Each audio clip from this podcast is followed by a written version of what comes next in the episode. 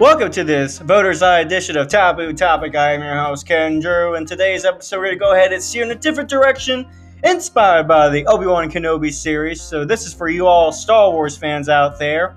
This episode is for you. We're going to go ahead and go ahead and get into the consumer's perspective of the franchise, the direction it's going, and also from a moral perspective. Can you possibly support a franchise despite its association with a company that goes against your values? That is a conversation I have with my nerdy friend from the Conservative Nerd podcast, Grayson Dockery. We have a great conversation, so I hope you enjoy our conversation. Hopefully, it's thought provoking as well. By all means, I hope you enjoy the show. And with that said, stay tuned. We'll be back after this short break to get the show started.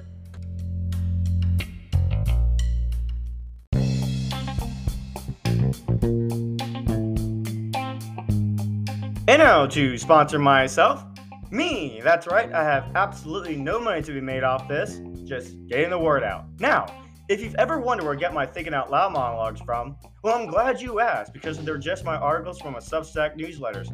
Just type in the URL at kenjin296.substack.com. I repeat, kenjin296.substack.com.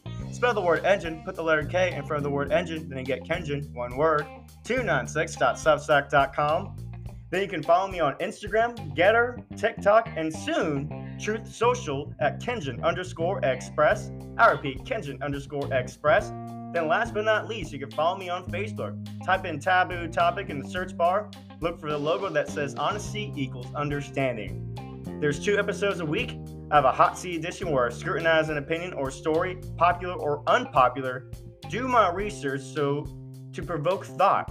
Remember, that also comes with an article on Substack, so don't forget about that on Wednesdays. Then on Friday, we go over current events where I pick two to four stories I found interesting, and hopefully you do as well. Possibly more if I have a guest. Then there's a good conversation so we can cover as many bases as possible so you, the audience, have less holes to fill in understanding the truth.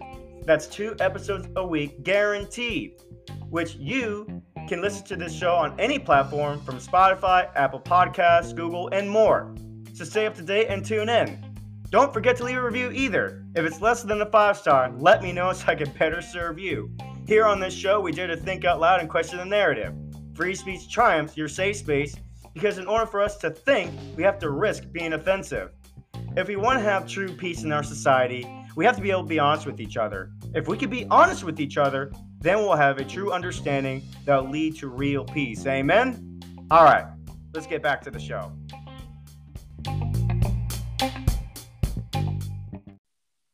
And welcome back to Taboo Topic for your second ever edition of Voter's Eye, where we go ahead and discuss an issue that at least we come from a more concerned citizen approach instead of a political perspective. Pol- not to say that politics won't get brought up, but it's more like a second thought.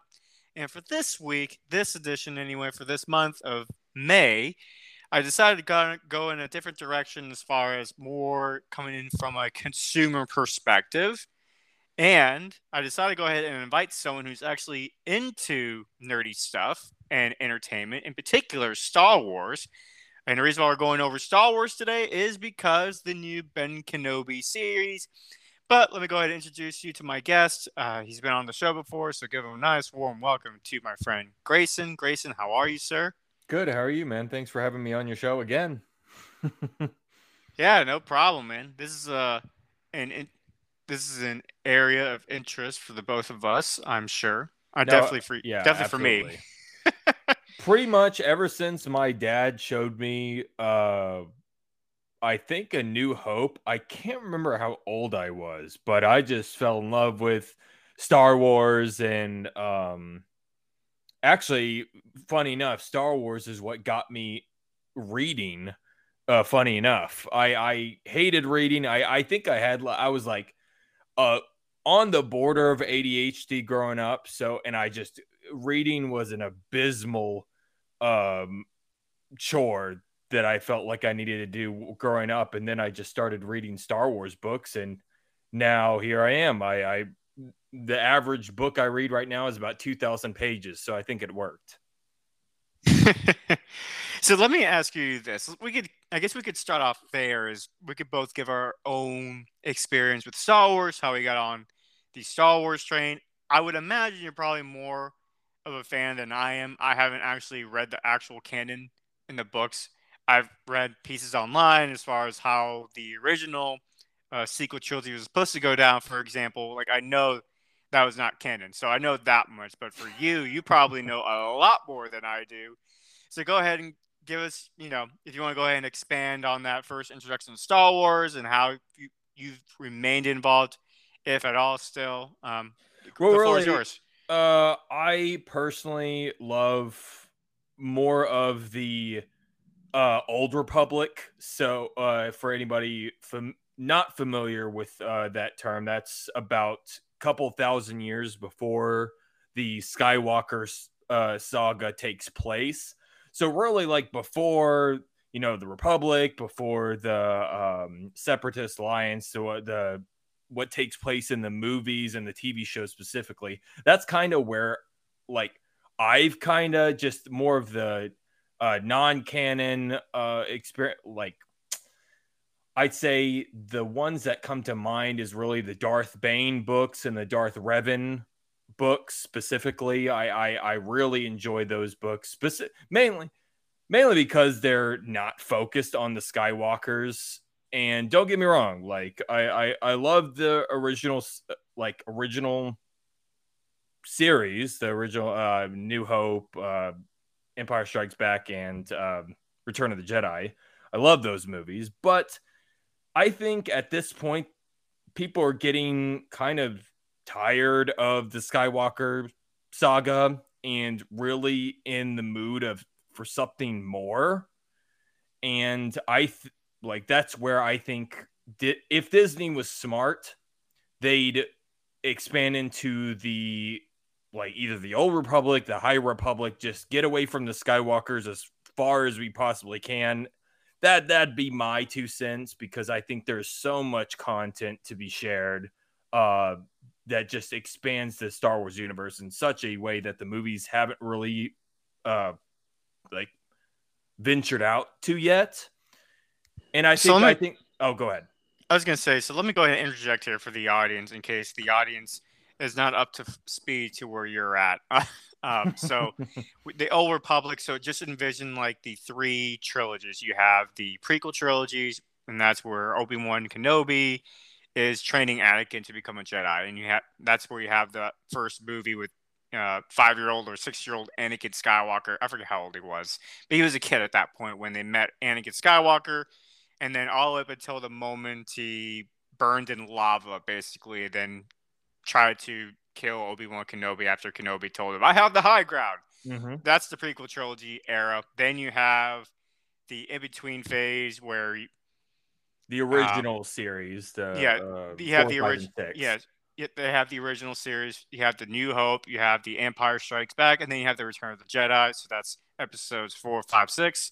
And then you have the sequel trilogy, which that's the more recent films. That's where you have your characters like Rey, uh, Finn. That's that's like your most recent, and somehow uh, Emperor Palpatine came back to life, which I guess the original version that was not supposed to happen, but I digress. Um, so the old Republic is before the prequel trilogy. Is that's what that's the era that Grayson's talking about. Mhm. Um, And it, it, that's kind of if you played the old games like Night Star Wars Knights of the Old Republic uh, one and two, that's the era that I'm talking about. So that and the, I don't know if you've specifically played those games. I don't remember. I know I played a Star. I remember in the 2000s. There's like a Star Wars fighter jet game. If you know what I'm talking about. Yes, yeah, Uh, yeah, that was that game I did have and I did play, and then eventually I got into Lego Star Wars, like the first uh, Lego Star Wars. which the Lego video Star games. Wars are amazing. Yes, and actually, according to one of my best friends, they've actually updated the Star War- Lego Star Wars to uh, what is it, Skywalker series, something like that. I did. I've been seeing a lot of the Skywalker series, uh, or the Skywalker Saga Lego game on like all over social media. So I might actually give that a try here pretty soon. Get go, uh, get some nostalgia of playing because well, I, I, heard. Go ahead. Sorry. I was gonna say I heard the game actually updated itself, and um, if you remember, if you recall anyway, when you entered one of those uh, doors to start a story or do a mission, there's like for every episode, there's at least six chapters you had to go through. Mm-hmm. Some of those lines. Apparently, that's been reduced to five chapters, and it's more like a free for all, if that makes sense. Um, Interesting. Kind of. I don't know if you ever played Spider-Man 2 in the 2000s at any point in your life. Yes. Um, but so it's basically like that, where you can you pretty much you're on your own, and then you. Oh, it's an open certain, world. Open world. There you go. That's gotcha. the term I'm thinking of. Um, it's an open world format, so like I'm that. actually, yeah, I actually want to. For me, it sounds like seventy dollars well spent if I actually go ahead and pursue that. Um, but I have some conflict of interest, which we'll get into a little later mm-hmm. in the mm-hmm. show. Um, but uh, so for me in particular, I remember the first Star Wars film I watched. My mom loved Star Wars as well. I think my mom was more of a fan than my dad was. However, uh, we started watching in the actual order as far as episodes one through six. And after the third episode, we watched it in movie theaters in 2005, 2006, whenever that movie came out. I remember that. Um, yeah, I, I remember that. And by far, I think that's the best movie out of the prequel uh, trilogy. Anyway, that's my perspective. Which one? Uh, uh, Revenge of the Sith. Yeah. Gotcha. Um, which we'll actually get into in just a second as far as our order of favorite films from the Star Wars series. Um, but uh, after that third film, I was like, "Oh, they're gonna make a fourth one, mom." And my mom's my mom being old and everything, she goes, "Well, actually, yes, they already did it before you were born." And I, to me, it made no sense, obviously. Mm-hmm. And that's what I've learned and figured out that uh, they actually started backwards with four, five, six, and then one, two, three, which I'm not entirely sure why they did it that way. I think if I remember correctly, George Lucas did not anticipate making more than one film of the Star Wars series It's after the New Hope. I th- I'm pretty sure he thought that would that would be it, but it was so popular that it created a lot of revenue to basically start his own company, aka Lucas Lucasfilms. So, sure. Um, yeah, I pretty much had the same uh, experience. I watched uh, one uh, episode one, two, and three of the prequel series, and then it was so funny. I, I remember this vividly because we were, I think in, I think we were in Best Buy, and I saw like a box edition of, uh, like Star Wars. It had the four, five, and six. I was like, what the hell? like when did this happen?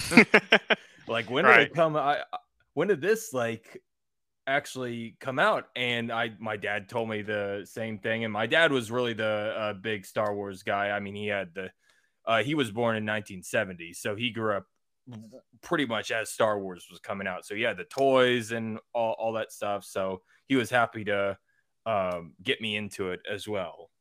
Some father son bonding time. Mm-hmm. And and that's actually like a real like I'd say a good bonding moments with me and my family because we'd always have like movie nights where we watch uh, all the Star Wars all the way to, all the way through. We watch the Ghostbusters, we watch the Lord of the Rings, we watch Indiana Jones. So all those cult classic films. That's kind of how I got my nerdy side really uh, was born during that uh, those times, and it was really good family bonding as well because all, all, my family and we're big movie uh, watchers, so we love going to the movies.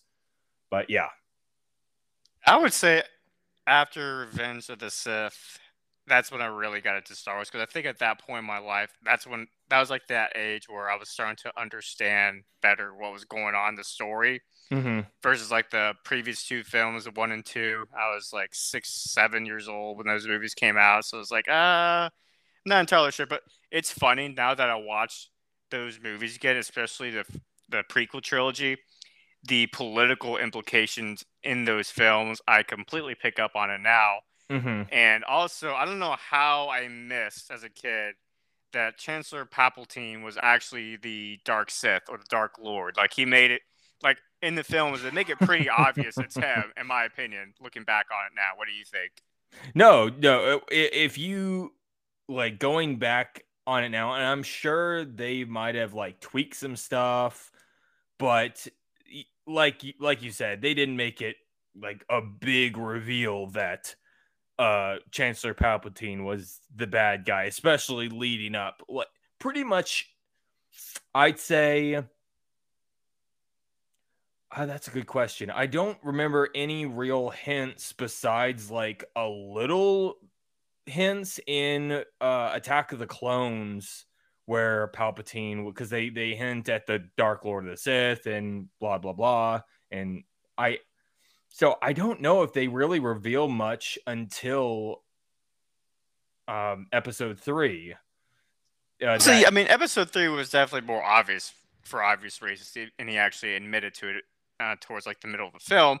But I well, at the beginning, after... he just he he literally tells Anakin to chop Count Dooku's head off. So really, right. that kind of gives you a feel for the guy's moral compass. Right, and also I would venture to say, I mean, for me, looking when I started watching those films again, it like the towards the end of the first film of the Phantom Menace, if I remember correctly, that's what it's called, right? Mm-hmm.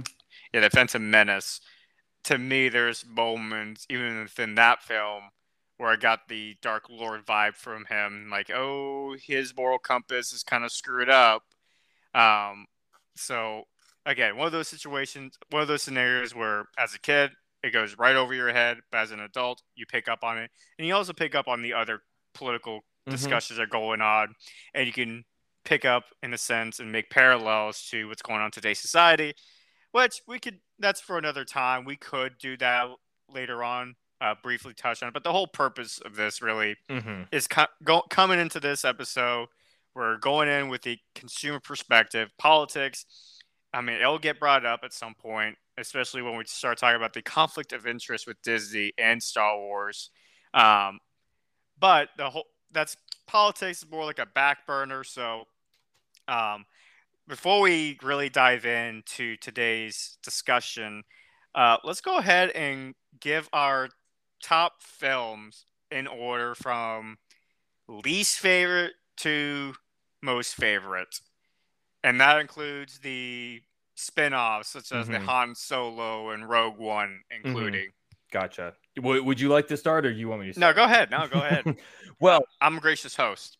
Gotcha. Well, I, I don't think I am surprising anyone with my least favorite, and that would be The Last Jedi. Um, I thought The Last Jedi was pr- a pile of hot garbage. Just, uh, I'd say thir- I'd say about seventy percent of that movie could have been cut, and it, it you just would have saved people's time because the whole um the whole like space Las Vegas and the all, all the little and that movie was probably the most political I've seen a Star Wars movie get. And and I mean Star Wars has always had like political sub uh, plots with, you know, the Senate and uh, uh Padme being a senator. So it's like there have always been political aspects, but I feel like uh The Last Jedi really took it to the the next level with these uh, progressive ideals. And that's probably what really, I don't know, guess irked me about the film because you can have you can have political undertones to your movies and and sure but it got to the point where that was all rose's character arc was just like and uh, it was just a horrible movie Got it. So that's your least favorite. So what's uh, the next one on the list? Uh, I'd say the hmm. That is a tough one. Probably Phantom Menace is my not not knocking Phantom Menace at all, but that's probably out of all the rest of them that that that'd be the next one. Uh, the one after that would be, I'd say, Attack of the Clones, and pretty much I'd say Phantom Menace, Attack of the Clones. Um, I'd say A New Hope. Really, the one that inspired you to start reading? No, uh, New Hope. The books inspired me to start reading, not not, not specifically New Hope, but Okay. Uh, then I'd say Rogue One. Actually, sorry. I, I should have put uh, all the new ones in, uh, ahead of those. So it'd be The Last Jedi, uh, Force Awakens, Rise of Skywalker, then, then uh, what was it? Uh, Attack the Clones, then A New Hope, then I'd put man. This is a tough. one. Han Solo. We I actually- Revenge of the I-. I actually enjoyed the solo film, and I, I did also enjoy Rogue One. So I, I I'm c- kind of trying to put it together in my head which one I put. Gotcha. my favorite is probably. I mean, I, I know it's like probably obvious to all Star Wars fans, but I I think um what's it um Empire Strikes Back is my favorite. So and all the rest kind of follow behind that in in order. But I guess I just really don't like the new uh trilogy. Like I I feel that I feel like you were essentially watching movie adaptations of three separate book series. Like the movies weren't connected at all. Like The Force Awakens was a decent startup. I mean, I I say decent. They they it wasn't perfect in any sense of the word, but they could have done something with you know Finn and his uh, connection with like the Force, but they totally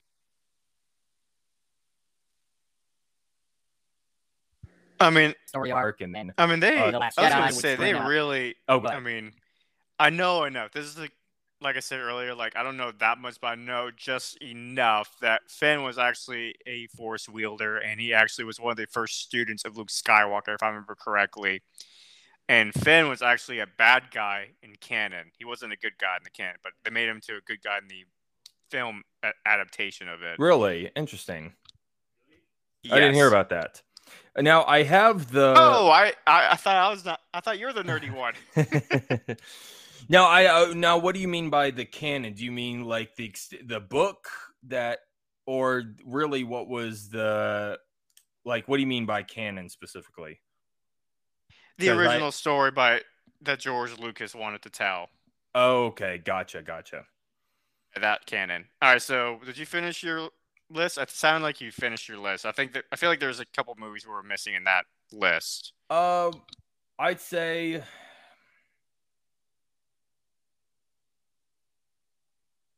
Hmm. What? Which ones did I uh not mention? Um. We I don't think I mentioned Return uh, Return of the Jedi. So I'd say Return of the Jedi is just behind um, uh, Empire Strikes Back, and I, I think that was it. What about Revenge of the Sith? Did you bring that up? oh, never mind. Did I? I can't remember. I think you missed. Yeah, you missed that one. So it'll it the the top three would be, I think, best one, Empire Strikes Back, second, Return of the Jedi, and right behind that would be Revenge of the Sith, just because the uh I know people didn't like Hayden Christensen, and I understand the um I understand the criticism, but I think the end of Revenge of the Sith and just the final fight scene with Obi Wan and Hayden Christensen, and it was just You know what? crazy. I just forgot we did. I forgot one movie as well. The actual original Clone Wars that led to the series Clone Wars. Where would you rank that movie? It's been a while since I've seen that uh, animated Star Wars: The Clone Wars, like the first one. Um, I'd put that kind of like right in the middle, but I also really enjoy the Star. I mean, the Star Wars: The Clone Wars series, like animated series, is great. Uh, I'm I'm in the middle of watching, excuse me, uh, Star Wars Rebels right now. So That's great. and I once you get over the uh, animation, like the animation is a little kiddie at first, but then it gets kind of like more, almost how Well, Attack- would- Go ahead. I was gonna say I remember watching that uh, show in the first season. I think it's just the first season you have to get through. Once you get through that Mhm. first season, Yes. the animation quality actually improves after the first season, and the storytelling improves as well. sure. and it really picks up after that. So now let me ask you this: Are you would you rather watch the films or the TV shows? Uh that's that's a good question. Uh I mean, I think the Mandalorian and Boba Fett, real really anything Dave Filoni and Jon Favreau touch turned to gold. So I'd probably say the the show. I, I Mandalorian was phenomenal. I I I, can't, I couldn't speak highly enough of the Mandalorian. Um and uh, te- the Star Wars: The Clone Wars show is just great. So All right. So for me personally, so I think Han Solo would be the very back burner of my list of movies. really, you didn't like uh, Solo? I didn't even make it past 25 minutes. I did not enjoy it. Man, I thought it was pretty boring personally. Um, that said, so that's Han Solo. I would probably rank. I would probably rank that Clone Wars movie right behind that. Um, Mhm. Not because like I don't know. To me, it's just the animation just felt off. I wa- I didn't watch, believe it or not, I didn't watch that actual movie until a lot later in my life. So when did the when did that Clone Wars movie come out? I, I remember that being pretty old. So that the It came out in animation. 2000 Yeah, it came out in 2007. So when I watched it, it was like 2019, 2020. So Gotcha. I- at that point, my eyes have been used to the new, newer animation, hmm and I would venture to say even the cartoon show itself, the animation was better than the movie, personally speaking. No, absolutely. And so I would, especially that last season, the Clone Wars season seven, they Mhm. really. Mm. Anyways, so all right, so you have the Han Solo, then you have the uh, Clone Wars. All right, so now that is two out of twelve or ten or eleven. Hold up, I got a long list to go here. All right, so so that's the first two in the very back burner. The third back burner. Mm, I'm gonna actually do an unpopular opinion and go The Empire Strikes Back. really? Oh, that's that's a taboo. That's a yeah. I mean, it's a taboo show, so Man, it's, a, it's a hot can you say sure. can you say why? Because I mean, it has the I'd say It's most recognizable movie lines of all time. It has some recognizable lines, but besides, if it weren't for those lines, I felt like the story was dull. If you ask me, if it weren't besides the Luke, I'm your father, and uh, the introduction of Yoda in particular, I feel like they're really I don't know. The overall story to me was kind of eh. That's just me though. Um, so after that, I would say The Force Awakens. And I say that I pick The Force Awakens because it was literally to me a repeat of The New Hope. Um, and I was a little annoyed to how they just wiped out Jedi again. That made no sense to me. I have actually would have appreciated and liked to have seen the Jedi, a new Jedi Order with Luke Skywalker at the helm, which Mm-hmm. canons, canonly speaking, Yeah, which that's It- what. yeah, if actually you had- read the extended uni- universe, yes. actually already they actually had a new and established uh, and reformed Jedi Order where you can marry. I think Luke Skywalker actually got married at one point as well and had Mhm. his own child or two children. I want to say yes. so. And actually, if I'm not mistaken, his wife was actually one of the Inquisitors trying to hunt down Jedi, and uh, I Mhm. think they're actually gonna make a show about her as well. And I think that that would be good. Yeah, that, I mean, it makes it makes sense considering they're also making a Skywalker show at some point as well, and we'll get into the direction of the Star Wars franchise just a second, but um, it would make sense if they cross paths and why they would bring why they would make a show about her as well. So, uh, so The Force Awakens would probably be right up there as far as like, eh, not my favorite. I could watch it, but it's just I don't I won't get excited about it personally. Um, and so that's four out of ten. I want to say. All right, so that's four out of ten. So we're almost Four out of halfway there. eleven. Actually, twelve if you include the um, animated Attack of uh, Clone Wars. which I did. All right, so 12 films then. So four out of 12. We're a third of the way done. Dang. All right, so I would probably go with the Phantom Menace right there, and then I'll probably do the. Uh, what was the second movie after the Phantom Menace episode? Attack two? of the Clones. Attack of the Clones. So that's six. So Attack of the Clones is like right there in the middle. It's like, again, not the best film. It's not something I'll go out of my way to watch it over and over again either. The only Uh, reason why I like Attack of the Clones is I really like the Clone Troopers. I, I just dig them. So that that's the only I'd say redeeming factor of Attack of the Clones is the clones themselves, like getting Well- the Republic Army. Well, for me, it was cool to see Yoda in action for the first time, like actually fight someone with his lightsaber just bouncing around that temple against Count Dooku, his former student. Which, uh, at at that time when I watched it, I was pretty stoked. Actually, that was take it back. That was the first Star Wars film I ever watched. My dad introduced me to that movie in particular, and I remember Yoda being my favorite character.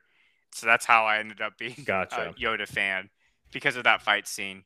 And watching that movie again, I enjoy the fight scene with all the Jedi as well, and with the introduction of the clones as well later on. So I did enjoy that, but it's just not a film I go out of my way to watch either. All right, so that's six out of 12 knocked out of the park. So now we got another six to go. All right, so uh, let me go ahead and I will go ahead. The last no, I'm gonna go ahead and do the Rise of Skywalker. As a matter of fact, hold up. The Rise of Skywalker and The Empire Strikes Back. Let me flip that those two real quick. So, uh, Gotcha. but the Rise of Skywalker, again, one of those films where it's like it's not the best. It was okay, but it's just not. It just didn't make any sense to me. Like I'd said. say it takes the I, I'd say I'd take uh Ben Shapiro's take on the Rise of Skywalker, and it's only watchable because it's a retcon of the Last Jedi.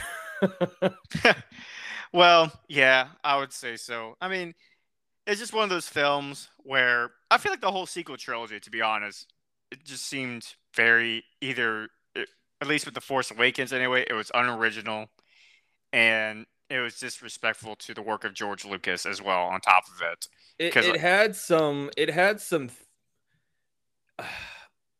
Had it had some potential. good- it had potential. Like if they would have went, I guess, with like the original, like George Lucas's. I mean, of course, I mean it's, it's George Lucas, and people hate on George Lucas, but look what Rian Johnson did with the with Star Wars, and look what uh what they're doing with it. I and I'm sure a lot of Star Wars fans would want George Lucas back into the writing chair. So. Uh, Pretty sure they're ready for George Lucas to buy back Lucasfilms from Disney as well. that would be uh better yet the daily wire t- buy star wars from disney Uh, I don't know. I don't know if that'll ever. i don't happen. know i don't know if they have the I'm still- capital to I'm still buy- waiting on Dogecoin to go to the moon so I could buy uh, Lucasfilms myself to save it and salvage it from the uh, corporate wokeism that's taking place. But uh, besides that, so the Rise of Skywalker again, one of those Mhm. films is just like I just was unimpressed by it it. has some cool moments but yes, if what like you said would i go out of my way like if it's on tv i'll watch it but if there's anything else that i i'm doing like i don't feel Uh, the need to watch it to finish it and I'll say this as well that compared to the prequel trilogy and the original trilogy, the pr- the sequel trilogy, they really don't have any memorable characters. Like if you ask people about Yoda, they're going to tell you right off the bat who Yoda is. If they even ask you about uh, Count Dooku, Te- Count Dooku, General Grievous, like those are characters you remember off top of your head mm-hmm. and you remember where those films came from. If you mention someone like Rey, you may like you may have to think about it for a little bit. Like, oh yeah, I remember who that person is on the in the Star Wars trilogy, or the or even a character like Finn. It's just one of those. To me, it just was not a memorable trilogy, if No, you ask me. And not only that, but they not not the thing is they couldn't make up their mind between should we keep the old characters, should we keep Luke, Leia, and Han, or should we go with this new crew? And they eh. kind of couldn't make up their mind between, and then they just kill off Han Solo and then make Luke Skywalker th- this complete loser. And, and that that to me is what makes the last jedi really unforgivable was what they did to luke skywalker's character. I mean growing up Well- luke skywalker was the guy.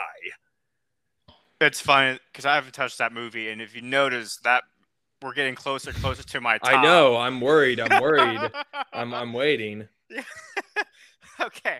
So let me think here. All right. So we went over. So the Empire Strikes Back is. So I just said I flip. I will flip the Mhm. Empire Strikes Back and the uh, rise of skywalker Rise of Skywalker. So the Rise of Skywalker is actually further back than the Empire Strikes Back. I'll give the Empire Strikes Back some more credit because I feel like, like I said just a moment ago, it wouldn't make sense to have an older film that I actually think has more memorable moments than the sequel trilogy. But that said, we're at what? Num- we're at like five away now, so we're now down to the top five out of 12 Mhm. yep All right, so let me think. So I will go ahead and put for my top five. Ooh, trying to think. What am I missing here? I'm trying to think. Oh, I don't know. Um, so I'm gonna go ahead and say Rogue One Mhm. for number five. I'll go ahead and. what did you like or dislike about rogue one Well, to me, Rogue One, out of the new films that came out that decade, along with the sequel trilogy, um, I felt like that was the only film in the new era post pre sequel, not po- pre sequel, the uh, prequels anyway, Mhm. post prequels films that I actually felt this was a Star Wars film Mhm. like I actually had there are actually more memorable moments in that film than any of the sequel trilogy films. As a matter of fact, the most the most memorable moments in the sequel trilogy films were moments of rage, basically. Like it Mhm. didn't make any sense to me that when Rey found out that she she can yield the force, she was able to go toe to toe combat with someone who has been in training with the force for generations, and yet somehow she's able to go toe to toe with that person. That made no sense to me whatsoever. Not only that, but char- another character who doesn't know what the force is was able to go toe to toe with someone who's been training in the force for years. Didn't make any sense at all. So it's called plot armor my friend yeah, and that just show goes to show you though, like how weak those stories were written for the most Mhm. part. That said, I'm about to kind of contradict myself a little bit, I guess. But so what do we have left? So we have the Return of the Jedi left. We have Mhm. the um Revenge of the a Sith, new hope A New Hope, and last jedi Last Jedi. All right, so I'm going to put A New Hope right behind Rogue One, personally. Um, I enjoy watching that film. I, though, I wonder what would happen if they had today's technology as well. mm-hmm. Um, especially when you look at the fight scene between Darth Vader and Ben Kenobi, they literally look like two old guys played sticks. Eh, yeah, I, I've seen I've seen better YouTube lightsaber fight scenes, But I think, in the in the kind of to foreshadow like the main point of today's conversation with the Ben Kenobi series or Obi Wan Kenobi series, and they are kind of hinting they're going to have another battle. I think this is kind of like their way to give the audience that visual. What would it look like a post, you know, Republic era a fight between Darth Vader and Obi Wan Kenobi look like? well, I, I'd So- say we we get a something more um along the lines of I mean, think about it. I mean, at this point,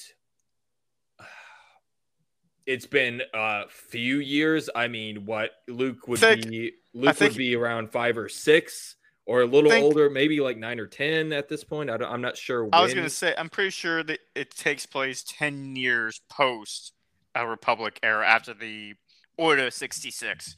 So I Mhm. think so. I think at this point, Anakin, not Anakin, Luke is ten years old. We'll get into that in just a second. So let me Yeah. go ahead, let me go ahead and finish this real quick. All right, so New Hope, and then so now I'm down to my final four, final three, right?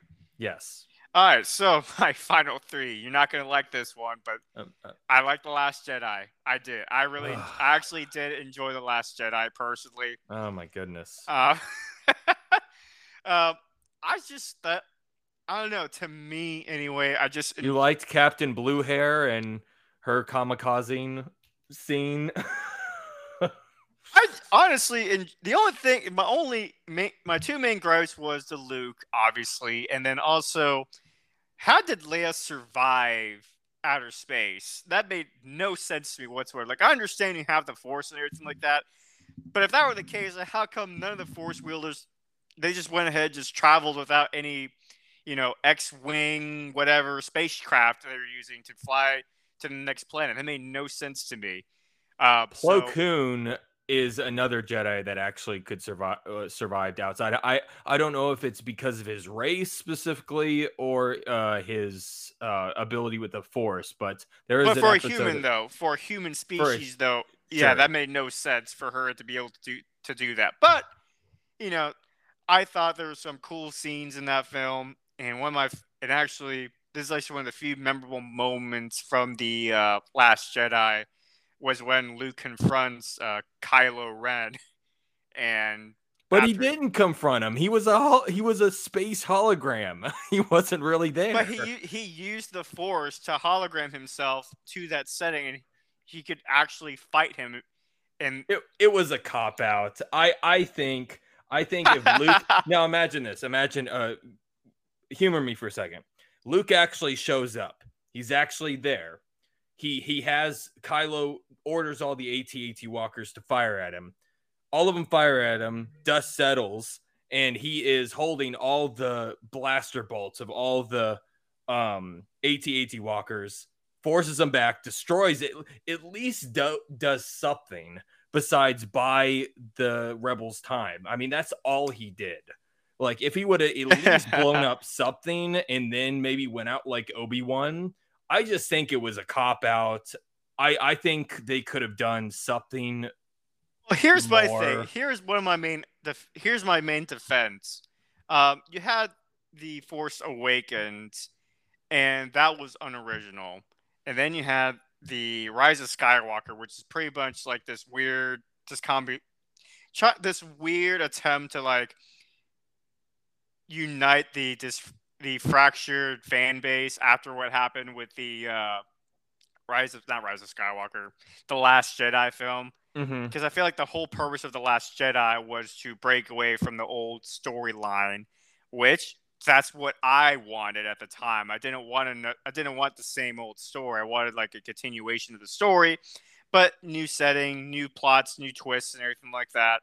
And I felt that I felt like I got that from the Last Jedi personally, and I enjoyed Mhm. it. So. Uh, that's my main defense for that film. I know You enjoyed space, uh, space, uh, Vegas. Tell I me you didn't like it- Rose though as a character. Rose. You have to remind me. See, this is probably with, this is a problem with the sequel trilogy. Like you say these names, it's like I can't no, remember. exactly. She's the the girl who is sacrificed herself for. She she- lost her sister. She's the Asian Okay, um, and- and for a actress. mo- And for a moment, it looked like her and Finn were gonna have a thing or something like Exactly, that for a little bit. she's- Okay, I remember now you're talking about. Um, because I don't know remember her, I don't. I can't answer that question. well, um, that that that's just how- it, that she, she That's how unmemorable she was. The only thing I think I remember was that scene you're talking about, like that lot, their own Las Vegas version of it, which I un, I picked up the political implication they're going with that, the progressive like green and corporate America ruining the environment and stuff like that. Like I got that. Um, I got the su- the subtle message or shot they were throwing at capitalism. I got that, but um, to me again, I did. I just enjoy the fact that it was just a, they broke away from the original storyline. I guess in part, Mhm. I guess right now our our reaction towards that film what is an indicator that's how bad they messed up in a sense they really fractured the fan base Sure. you had people like myself who actually enjoyed it and then you had people who didn't enjoy it there's really no you know in between which i probably lean more probably lean more that in between. Like i liked it. Is this something it is in my top three um but at the same time uh, i don't know. I i'm not gonna Now- lose my mind over it either. Now, now think that it, it's so funny because you remember the the scene in Rise of Skywalker where Rey tries to do the exact same thing as Luke did, become a hermit, and then Force Ghost Luke comes out, and then he like rises the X-wing out of the like he did back in the old school days. That's exactly that scene. I thought of that scene after I'd watched The Last Jedi. I was like, what if he did that? Just that's why I say that that the Rise of Skywalker was just a retcon because everything I wanted to happen in The Last Jedi quasi happened in the Rise of Skywalker. So that that that was just uh there's just so many things that they could have done that would have made it and that's just coming from like I mean already seeing it, but I, I understand your uh, where you're coming from. yeah, it was to be it was original for the Star Wars films and storyline, so I enjoyed it. Um, so that leads to my final two, and it's a tough one for me because these two films I actually watched over and over again. These are the two most film two films I mo- watched the most, and that's the last not the last Jedi, the Return of the Jedi, and the Last Sith, or the Revenge of the Sith. Excuse me. Mhm. Um, I would probably make Return of the Jedi second, and I'm probably going to make, and I'll make Revenge of the Sith my favorite.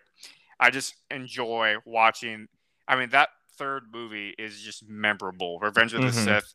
Everything about that film, from the moment Anakin gets dissed by the Council, Jedi Council, saying, Mhm. you have a seat here, but we're not going to grant you master.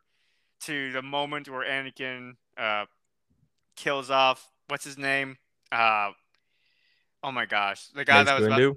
Mace Windu. Yes, the guy from the moment he ki- to the moment where Anakin is burning in lava and then becomes Darth Vader. Like it was just, it was a tragic, great movie. It's tragic to see a hero fall in the way he Mhm. did, but that's how well written that story was. Anakin's arc, anyway. Mhm. That's how well they did. Even though I didn't notice, I didn't realize at the time as a kid, but I guess at that time, if you were an adult, you would have picked up on this. But I guess at the time, they were giving George Lucas a lot of crap for the prequel trilogies. However, to me, I enjoy them, um, especially the Revenge of the Sith. And I think that's the one film all Star Wars fans probably enjoy the most out of the prequel trilogy. And I'd say that's a general consistent consensus. Yes, and if anything, I would venture to say that uh, that's probably the one film where it pretty. That's honestly the film that ties everything together. From it connects the old world, the old stories from the original trilogy to the new trilogy at the time, the prequel trilogy. So that's my order. Uh, I'm sure there's gonna be some Star Wars fans who are diehard and they're gonna absolutely hate my list, or you know maybe they They'll probably get list. some hate. Yeah, we'll probably both get some hate mail, but Yeah, I mean I don't get an email either way, but because I'm not that big yet, luckily. But who knows? Maybe down the road, someone's gonna look back at this and they'll try to cancel me from my own order. Mhm.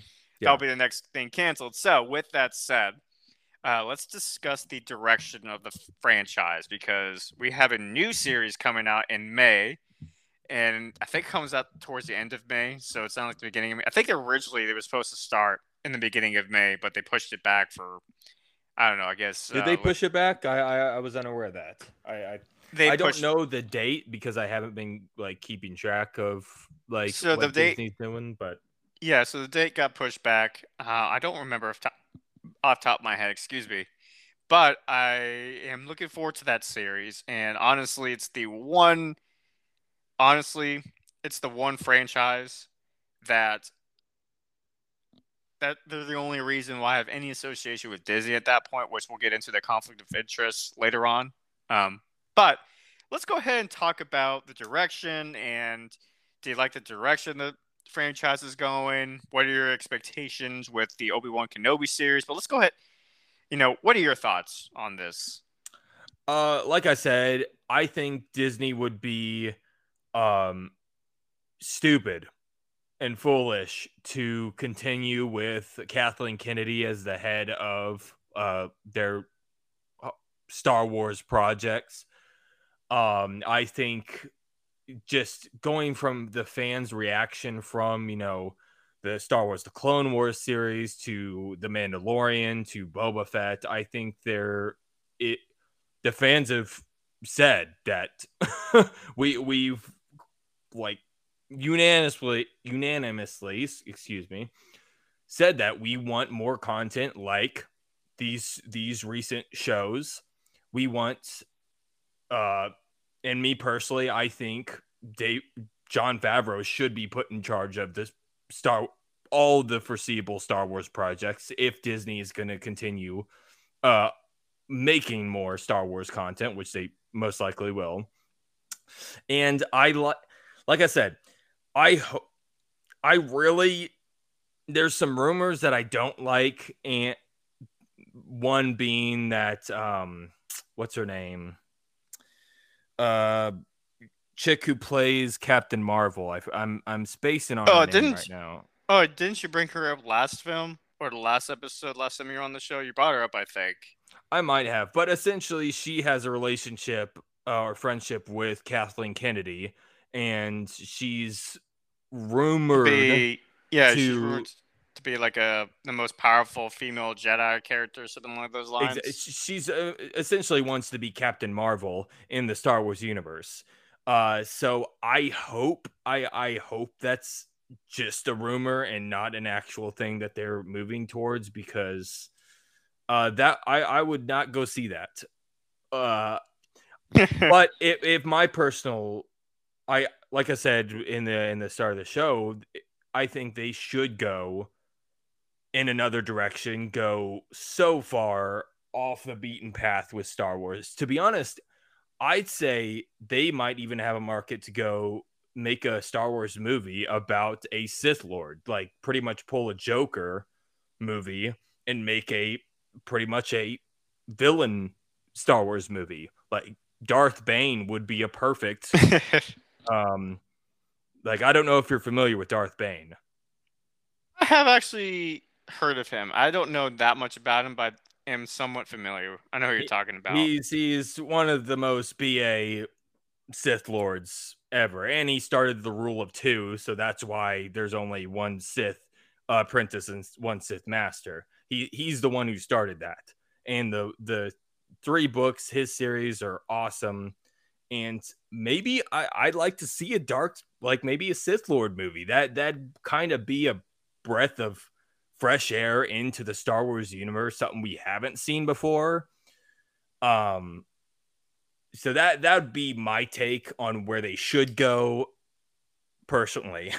yeah, so I think for me in particular, uh, I don't know. If, have you seen one of the commercials on YouTube? Or the video game reveal most recently, where it's basically a game that's supposed to come out like a few years down the road, but they kind of did a reveal like, hey, this is our next major Star Wars video game project, more or less. And it was basically a game that takes place in the Old Republic right before uh, the introduction of Anakin Skywalker, more more or less. Interesting. Um, yeah, but personally, I think I'm actually in agreement with you. Like, I am kind of done just with that era, not just the Clone War era, but also the post Clone Wars and the whole Skywalker saga. Not to say I'm not looking forward to this Obi Wan Kenobi series, because mm-hmm. I am mm-hmm. looking forward to it. Um, however, I think there's only so much you can write about that period that there's so many Death Star yeah. iterations that you can make without getting stale. Yeah, and that, and that's the concern I have is that by keeping this up, and I understand all these shows are coming out, like the Ahsoka uh, shows coming out eventually, and they have a Luke Skywalker, and they're going to basically try to make sense, from my understanding, of the sequel trilogy, make it make it more bearable for people in the audience. you know, damage control from Kathleen Kennedy. Um, uh, so I understand, you know, they want to try to make sense of that, and that's their primary uh, concern. But I think once they're done with that, and once they tie the storyline all the way up until the Force Awakens, they should, if they want to like, you know, keep things fresh, go to the Old Republic, or if anything, go ahead and just start something post Skywalker. No, take it back because I guess Rey's now a Skywalker technically because she called No. herself Rey Skywalker. Yeah, Forgot I, about I that. so. So technically, they could go on uh, with the Skywalker, so, uh, That's blood- what I was just. not bloodline, quote unquote.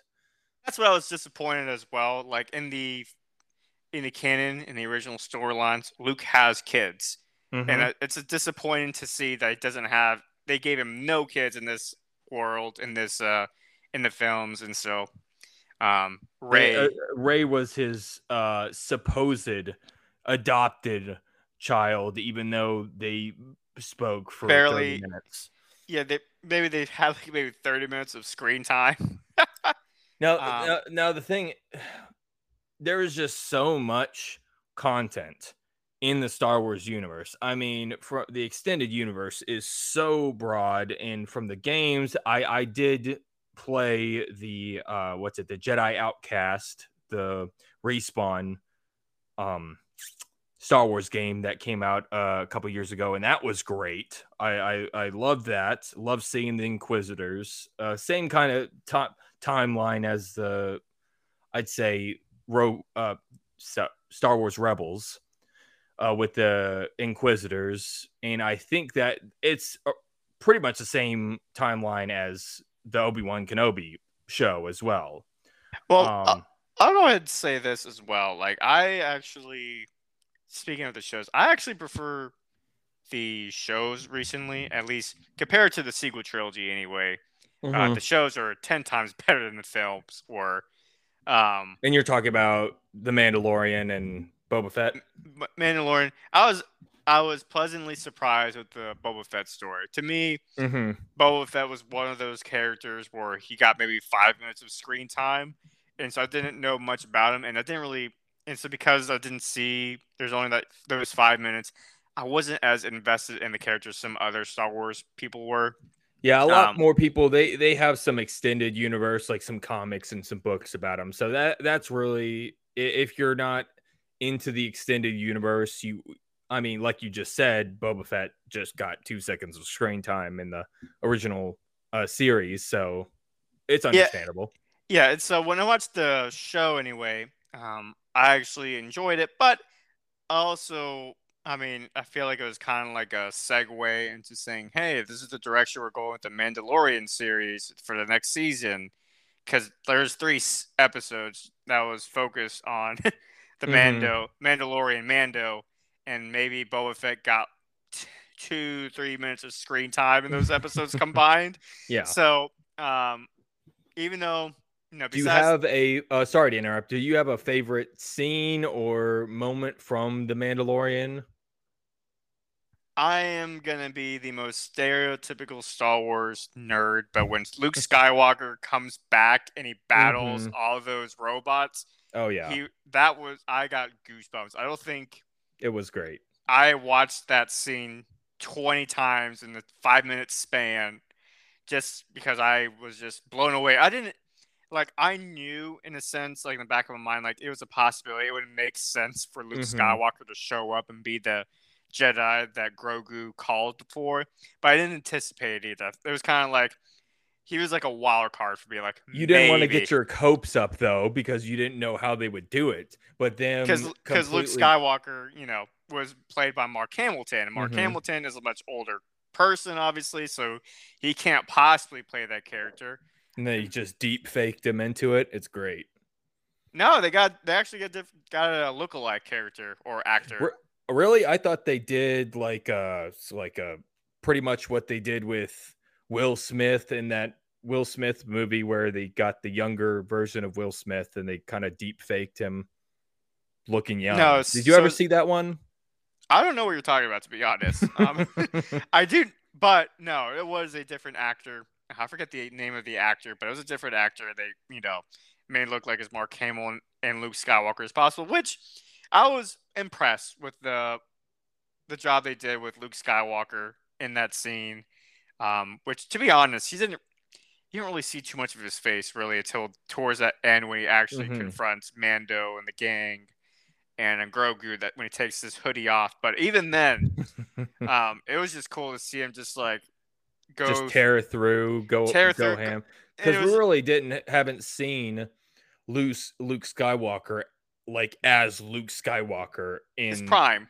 in, in his prime exactly so i i think that was showing and and not only showing that but showing the difficulty that mando had with those death troopers uh and Luke Skywalker goes in, just just tears tears, him like through tissue paper. exactly. So I, I i just i think they did an amazing job. My personal favorite moment was the episode where ahsoka comes in and that episode was very reminiscent of like old samurai movies mixed with like old western and there was a scene where um the one of the mercenaries that was that like, was so that would be like my second as well. Mhm. Like and he does that old old school quick draw uh on that one uh, other mercenary and i just thought that scene was i i loved it i and i'm i i love the old west i love old samurai movies so that that one episode where ahsoka comes in was probably my favorite out of the besides luke coming in uh but yeah i I, loved it Ahsoka is probably my second favorite character in the whole Star Wars. Um, no, third favorite character. It's a tie between Luke, Yoda. So She was a little annoying right in the beginning when she first comes into the Clone Wars, but at the towards like at the end of the Clone Wars series, like badass she's the aw- She she's awesome. So and uh, cool. what's her name? Rosario Dawson, the actress who plays her in the series, great choice. So um if they do end Those- up making, go ahead. I was gonna say for they did a good job as far as like this is what Ahsoka would be like in real life and also as Mhm. an older woman because it makes sense. Like she's not gonna have like a higher pitched voice at that point in her life. Her voice could be more you know deeper tone just because she's older. Um, and yeah, like you said, they they just picked a good actress for that role to play. Sure, no, absolutely. So I honestly, and I got goosebumps where when she started talking about like Admiral Thrawn or Thawne, um, Yeah. which unpopular opinion. Actually, I don't think it's unpopular, but uh, that admiral anyway, probably more. I would say he's more scary as a villain than Emperor Palpatine personally hmm just because he not he doesn't he's not one of those villains who overestimates his opponents. He actually studies his opponents before Mhm. he attacks them and once he studies and finds out their weaknesses, then he attacks. And that to me is a much more dangerous villain than someone who's arrogant and doesn't understand that uh, doesn't recognize their own flaws or even the weakness of their enemy if that makes sense. hmm No, absolutely. I, I think it's a different type of menace, especially when you think of when you're writing villains. There's like villains where you're like, oh, hey, this villain, like Emperor Palpatine, he's like this Dark Lord of the Sith. He's super powerful, but he's not. He's back in the background. Em- uh, Admiral Thrawn is more towards the front, but he he his danger is his mind where he's a brilliant strat- strategist for the empire. So I I think his um And he's more active in what's going Sure. on down the. He's down there doing the dirty work versus Emperor Palpatine's just kind of ordering people around what to do, or not Mhm. ordering people, but manipulate people to do what he wants Yeah. them to do. So I would say, if anything, Admiral Thrawn is kind of like that honest but asshole villain versus Emperor Palpatine is more like the manipulator villain. Um, yeah because Admiral Thrawn, like you knew, what, he would tell you what his intentions were. So, I uh, I had absolutely. That's probably one of my favorite uh, moments from the Mandalorian series. That dialogue between Ahsoka and the samurai person, I guess the dictator of that little town, especially. hmm Um, and honestly, I think I enjoyed the fluidity of how Luke was moving in the Mando when they reintroduced him for the first time. Mhm. And, I, and some people like made it a point where, as far as that, one of the main criticisms of the prequel trilogy is how the Jedi fought. I guess it was just too much of pizzazz. I guess I don't know what to say. Versus the Luke Skywalker version that we saw in the Mando, it was more Mhm. smooth and more methodical, and it, it just was a lot more fluid. His movements, and it wasn't as in your face. I don't know if I'm making any sense, but Oh, Uh, I, I can see what you're saying. not to say I didn't enjoy the prequel trilogy fight scenes and how they moved around and everything like that, but I understand that perspective. So, um, anywho, Well, you So- think uh, Luke Skywalker was never really formally trained in lightsaber combat as opposed to Jedi in the Jedi Temple. So uh, it, it shows. it shows, and I think that's good. It's, and I appreciated that, and I appreciated the scene during the uh, oh my gosh, during the uh, Boba Fett series when again they had basically an episode dedicated to showing everyone else about Boba Fett. Um, I enjoyed this. I enjoy the scenes with Luke Skywalker in there as well, and Mhm. I think they did a good job as far as like his demeanor and his persona, and it was funny seeing him like have moments of humble brag a little bit, like when he lifted all those frogs up after Grogu tried to catch a frog. it's like, nah, I'm the OG here, man. You want to listen? If you want to catch more than one frog, I could teach you. You gotta listen to me. But I do wish, and I think they kind of showed a hint that Luke Skywalker is still following the dogma of the Jedi that led to the fall of the Jedi when he made uh, Grogu have do this ultimatum of you can either have the lightsaber and train with me for years, or you can take that equipment that Mando gave you and go back to your original life, which again, going back to the canon aspect, the original storyline, that was not supposed to be the case. And that's what bothers me so much Mhm. because I know what they're doing. I know they're trying to make sense of the prequel trilogy, but at the same time, I probably just wishes like Dave Filoni would just give the middle finger to someone like Kathleen Kennedy and say, "Nah, we're just gonna pretty much like diss that and go go a different direction." And the Um, thing is, the the funny thing is, Kathleen Kennedy stated she hated Luke's portrayal in The Mandalorian, and she more she liked how he was in The Last Jedi. So that that just goes to show you That just shows you how out of touch she was.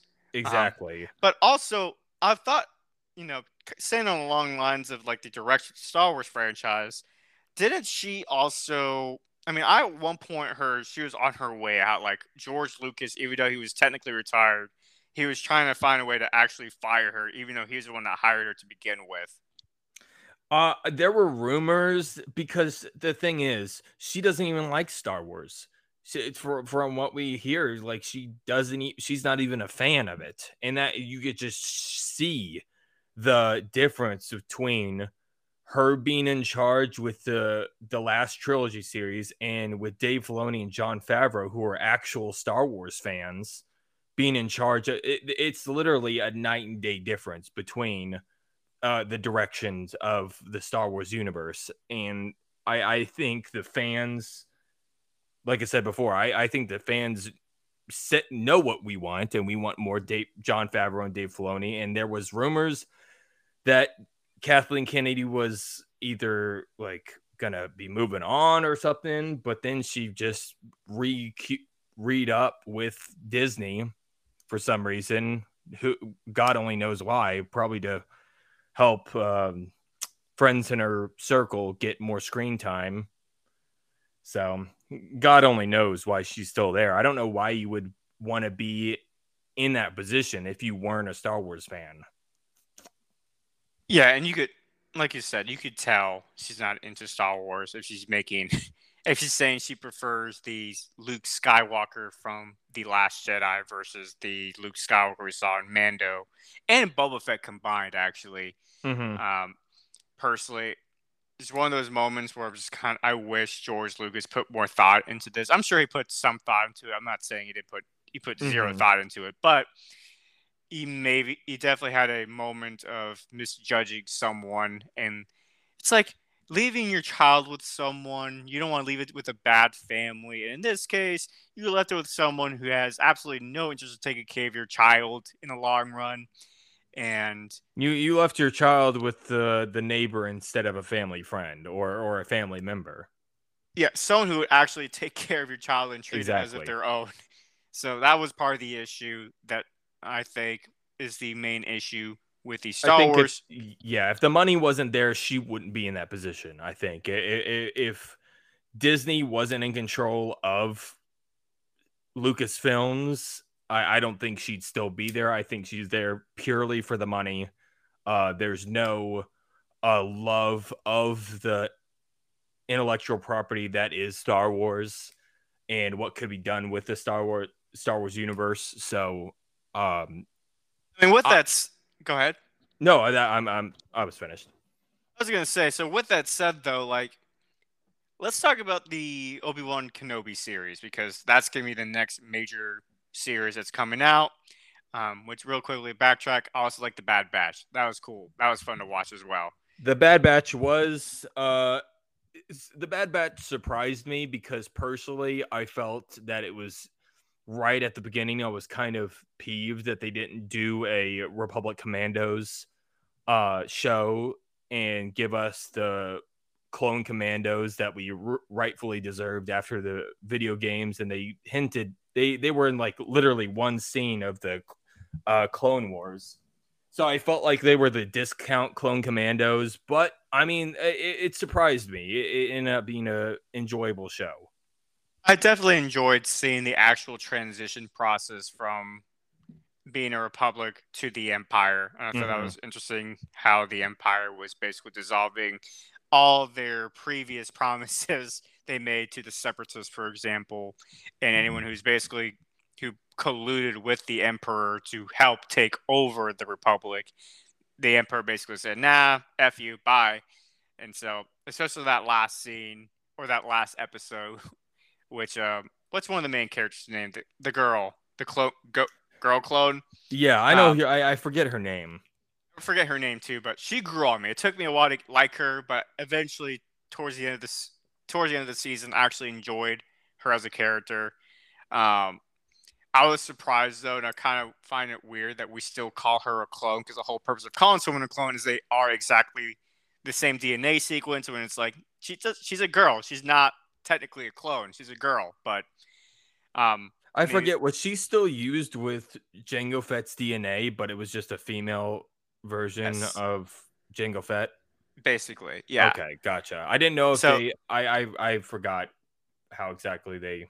She's made that out of basically the sister of Boba Fett.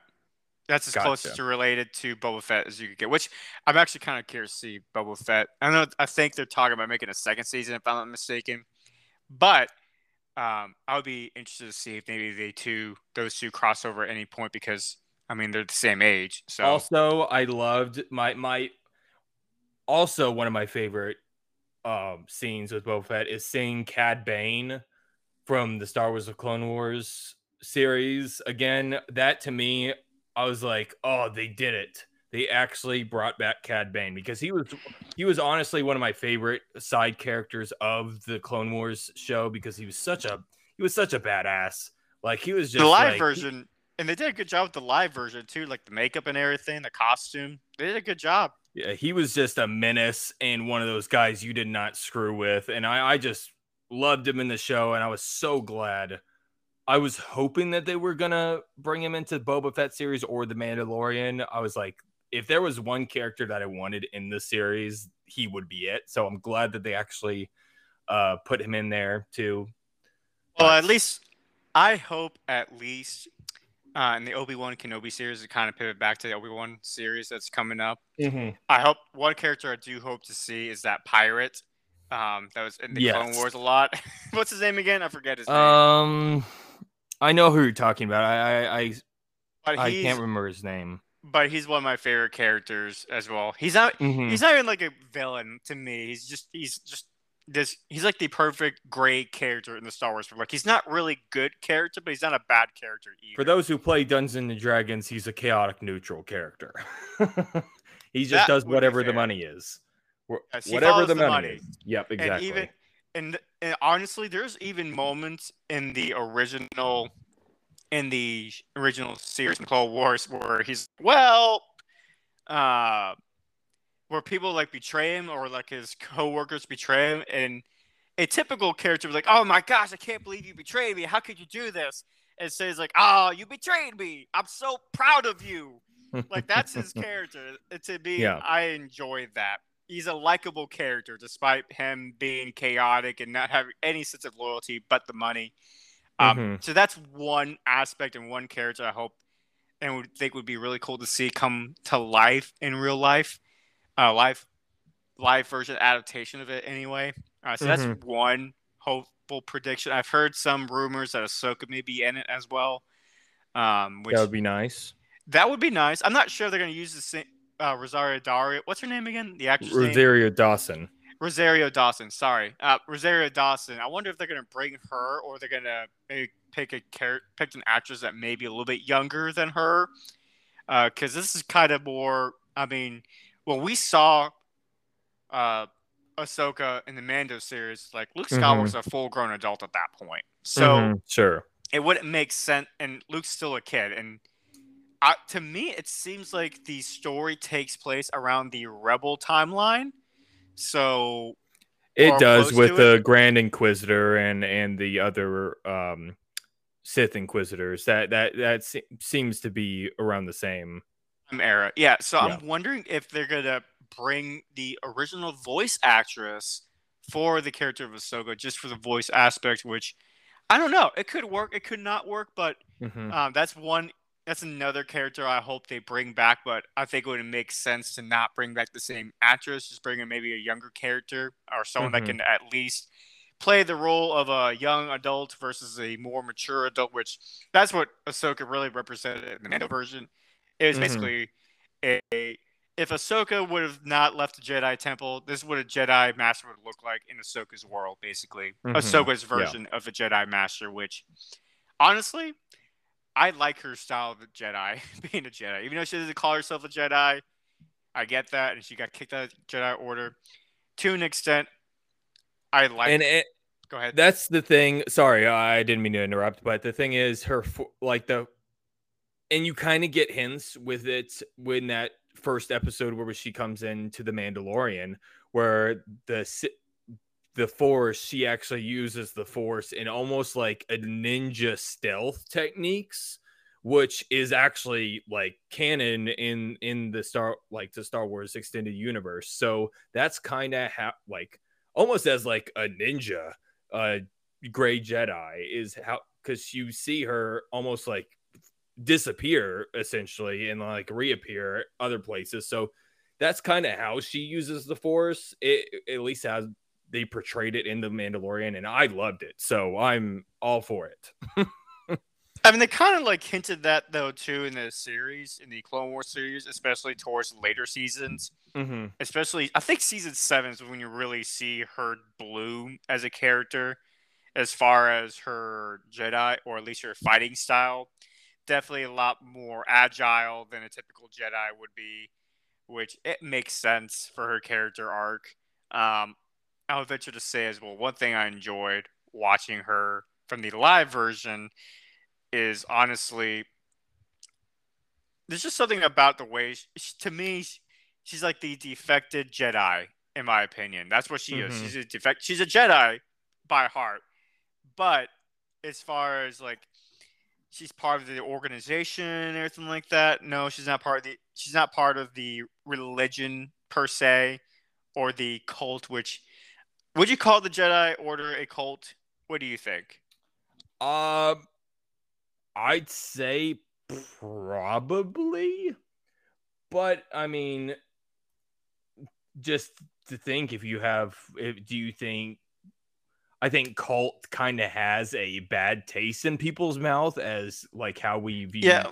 cult not- as today's aspect but where i i'd almost say the jedi are almost in the same class as like the Templars were and with the Roman Catholic Church. I mean, they were they were peacekeepers, quote unquote, protectors uh, of the peace, but they also like were in wartime. So I I'd almost say they're more like the Templars, if you can consider well, if you consider Christianity a cult, then that's that's well, some people will call Christianity a cult to be fair, but I understand what you're saying. I think the Jedi. I wouldn't necessarily. I, I only say that because some people break. They call it a cult because they. I mean, they technically kidnap kids from. They strip kids from their parents' homes, and they tell them they can never look back. And so, I wouldn't say it's a cult, but they definitely had some dogma in their. Well, sure. You know, in their uh, organization, if you will, such as like I wouldn't deprive a child from their parents just because they go to training. That doesn't make any sense to me. Or I wouldn't deprive someone of marriage. If you think about it too, and I think in the canon series, that's why Luke starts allowing marriage in the new Jedi orders because he recognizes the problems from the old Jedi order created Darth Vader, nonetheless. Mm-hmm. Um, because if Anakin had someone to go to go to in the Jedi Order about his, you know, visions about Pan. What's her name again? Gosh. Padme. Padme. I don't know what can't talk all of a sudden. Padme from the original series. He probably wouldn't have gone and fell or been manipulated by the Emperor, but because the Emperor is the only person he could talk to, I mean, that's just human nature, right? Like if you confide sure. in someone that you trust and they don't judge you, you're going to be more prone to side with that person in the long run versus someone you can't go to, despite that person telling you like they have their best intentions for you. But, you know, it creates this weird uh, chaos or imbalance in relationships. So that's why. Well, I, I, the thing is, I think, especially with how Obi Wan acted in specifically like the end of the Clone Wars, I think Obi Wan. I mean, Obi Wan's not an idiot. So I'm I'm I'm sure he knew Anakin and Padme had a thing. I I know he didn't know that she was pregnant, and they were kind of. Doing I think Obi Wan. But... I think Obi Wan. Yeah, I think there were moments where Obi Wan hinted, especially in the Clone Wars series. Um, I think in the like they made season, it not obvious, like they. like, one I of those, it was like yeah. one of those taboo relationships where people, you know, a quiet sentiment or quiet understanding like Anakin has is in a romantic relationship with someone, but they're just not going to talk about it. I think that's what mm-hmm. it was. And if they did talk about it, then they're going to, you know, it's one of those. We'll cross that bridge once we cross it. Yeah. And so that's one aspect I'm looking forward to this Obi Wan Kenobi series is seeing those flashbacks that they're hinting they're going to show. I'm imagining there's going to be a lot of flashbacks from the original or the before Anakin's fall, I should say. Mm-hmm. I want to, and that it's gonna be very interesting to see like his character arc because I'm sure he's gonna have regrets and try to puzzle the puzzle the pieces and connect the dots as far as you know where did I go wrong with Anakin. So you think that they've hinted at uh, there being a showdown between uh, Obi Wan and Darth Vader. So I am excited to see. I don't know who's going to come out on top. I'm assuming from a story perspective, I'm going to assume Obi-Wan loses. Uh, the, whatever showdown they have between Obi-Wan and Anakin. Why do you say that?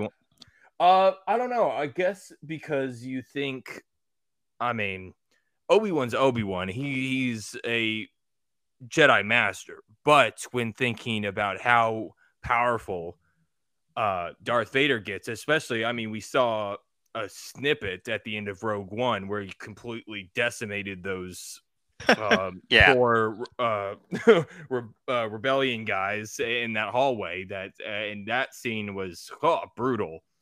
So I, I'm I, I think from a story perspective, maybe he and I'd say that'd be probably the finale. I I'd end it with Obi Wan kind of losing to a pimp like a pumped up Darth Vader. Because I mean, when you think of Vader's uh dark side ability with like his suit, like the constant pain his suit's going through, and him constantly going out and killing Jedi and other people.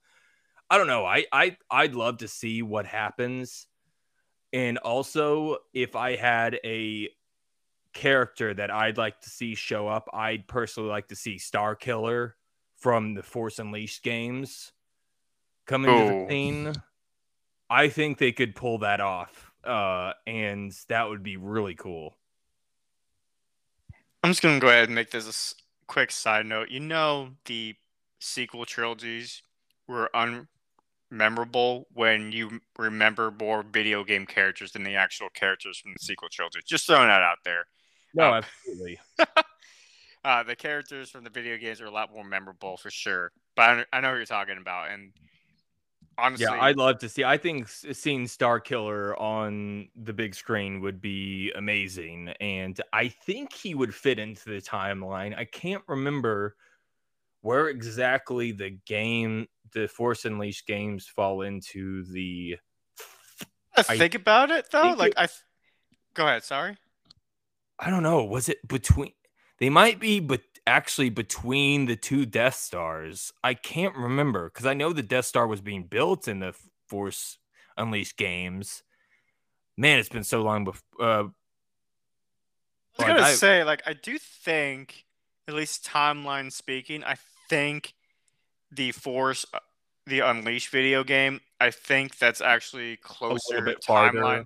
Now I think it's actually a little bit closer to the original, or closer to Obi Wan's Kenobi's timeline than the Rebel series. I could be wrong. I don't know. mhm. I think the Rebel series may be a little bit, a few years or five years after, you know, the what's the video game called, The Force Unleashed. Yeah. So, I think, I think now that I think about it, I think if anything, we may see some crossovers between the characters from that video game and Obi Wan Kenobi.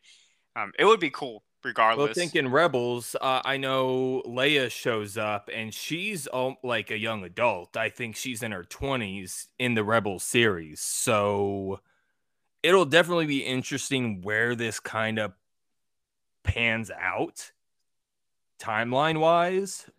It'd be very interesting to see because I don't know.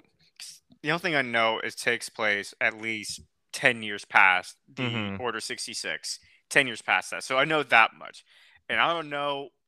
And the thing is, I think the problem is in the series anyway. In the video game, they don't specify like they did for the Obi Wan Kenobi series as far as how far apart they were from the Order sixty six or the Fall of the Republic Mm-hmm. they don't specify that. So I think that's part of the issue. And it's kind of like a guessing game as far as okay, maybe this makes sense. I'm predicting it's gonna be more towards the uh, Force Unleashed timeline. I could be wrong, but I think at least the way the Force Unleashed timeline was set up, you would have thought it took place like almost five years after the attacks against the Jedi, the genocide of the Jedi. Um, It's it's definitely close because I know that, and also the uh, Jedi Outcast ha- is set a, a couple years after Order sixty six, so it's kind of within the realm to where they could definitely play with it a little bit, and uh, it would be a lot of it would be fan service to put Starkiller in in the Obi Wan show. Uh, so I'm, but I am excited to see Ewan McGregor play Obi Wan again. I I think it could definitely be a good show. Uh, I've heard- but- I was gonna say I've heard they're gonna pl- they may use as one of the flashbacks. They're actually gonna try to bring a deleted scene from the Clone Wars series, and it was like a scene where apparently Obi Wan and Anakin were having a conversation. This is like before Anakin's fall, Mhm. but I guess Anakin was asking Obi Wan like, "What would happen if I fell to the dark side?" And Obi Wan kind of gave him a concerned look, like that's not gonna happen. Um, but it kind of but it was one of those scenes where it could have showed the audience like the Anakin's fall is on the horizon here. Mhm. Um, well, they I think they led up the final season of the Clone Wars perfectly into the um what what happens in the movies. I I thought it was awesome. Uh so they definitely have a lot of things to play with with regards to the Obi-Wan Kenobi series. Now, I'm conflicted on whether I see it or not. I, I I don't know because I love Star Wars, but do I hate Disney enough to not see it? Boycott it. To boycott it, but Oh, but at what point? But but the question begs is like, at what point can we love the art, hate the artist? You know what I mean? Uh, and that kind of does get into a little bit of the next point that we're going to go over is the conflict of interest with Disney and Star Wars. And it's good to and it's good to hear that I'm not the only one of having this conflicted feeling about watching Obi Wan. It's not because I don't want to watch Obi Wan. I do want to watch Obi Wan. Um, and it kind of pivot back to the direction of the series, though, because it's associated with Disney, a company that is clearly, I mean, at this point, I would I mean, by definition, it's the agenda is satanic. They want Sure. to groom children and promote sin. That's all I can say. I mean, they want Mhm. to, you know, from the normalization of homosexuality to gender, their gender ideology, and then manipulating kids into believing that there's really no such thing as gender. It's just a social construct. And so you you decide as a child if you're a boy or a girl, not your, you know, not biology, which, you know, that makes absolutely no sense. But I digress. Um, so, but because of that, though, I do have some conflicted feelings about if I watch Star Wars, I'm not paying directly towards the platform. I'm not. I don't have an actual um, Disney account with Disney Plus. I'm just using. I'm using someone else's account. But with with that said, though, am I still a contributor to their agenda if I watch Obi Wan Kenobi? And if so, how am I hypocritical then at that point for criticizing Disney and saying we should move away from Disney and not support it? But by watching their series, even though it's associated, even though Star Wars is kind of like its own company, it's still a connection with Disney at the same Mhm. time. So what do I do as a consumer? And it's a really, it's a really crappy place and position to It be is in. a crappy pla- place to be Because- because uh, we love this. Uh, we love Star Wars, but but on a moral level, I mean, do we like? How do we go about this? You know, and that and it kind of pivot back to the direction though real quick that's my especially now that they've become brazen about their agenda how i wonder if they're going to start pressuring people creators like not creators but the directors like dave filoni for example into pushing more of their agenda into their uh, star wars series and storylines and i'm concerned about that Mhm. and so personally, to me, at least in my head, I'm trying to justify it as well. If they don't push that stuff on Obi Wan Kenobi series, then I'm okay.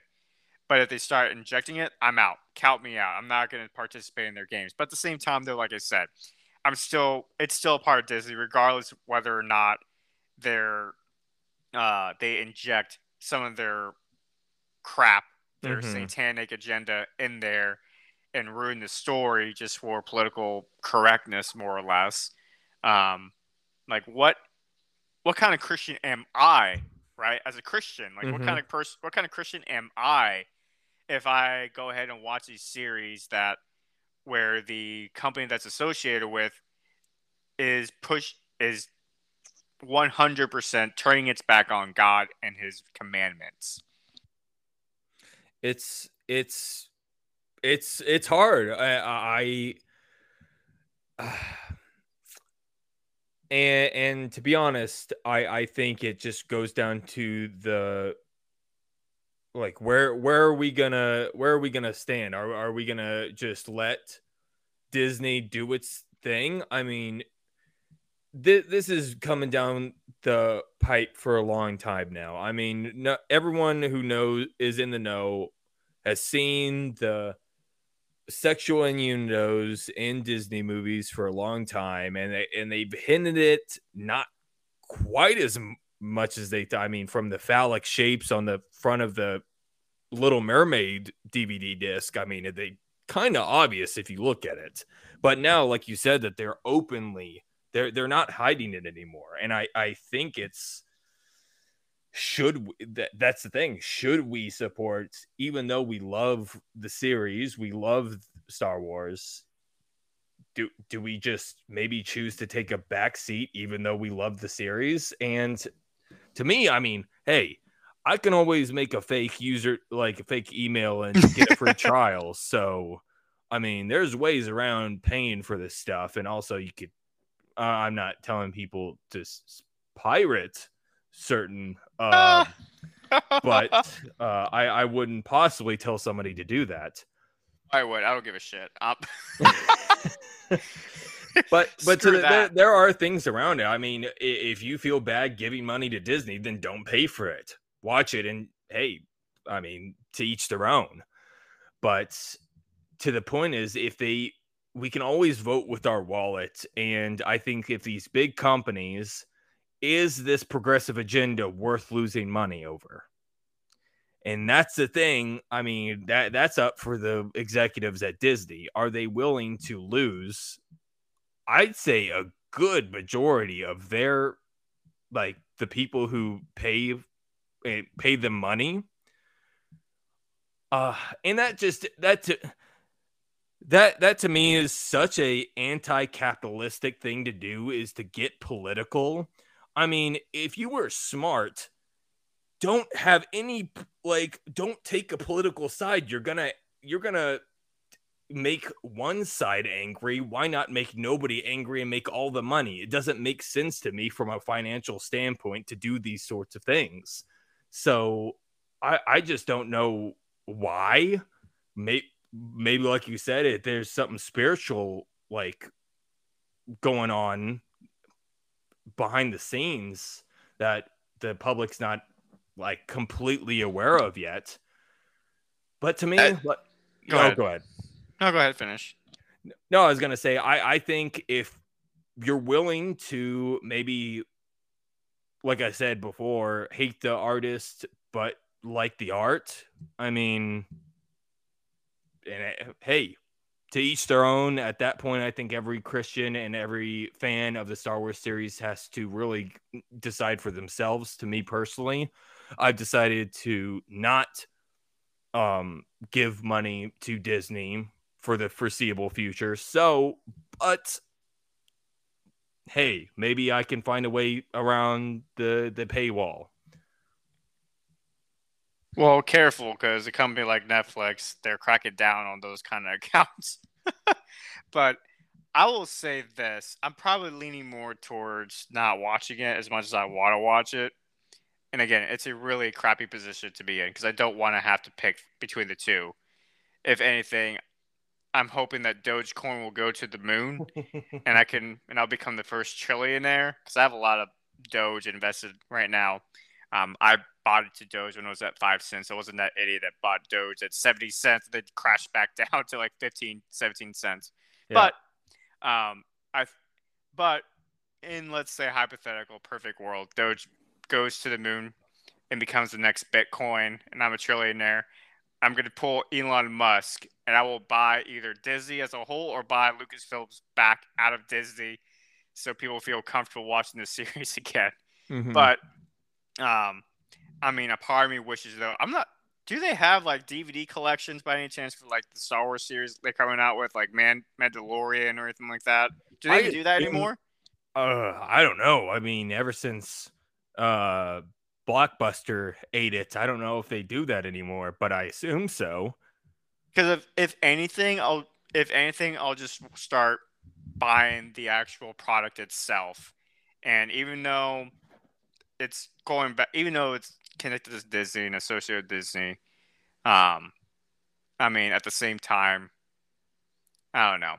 It's a weird position we're in right now. Hey, just know that if you buy the Star Wars toys, that money goes to George Lucas.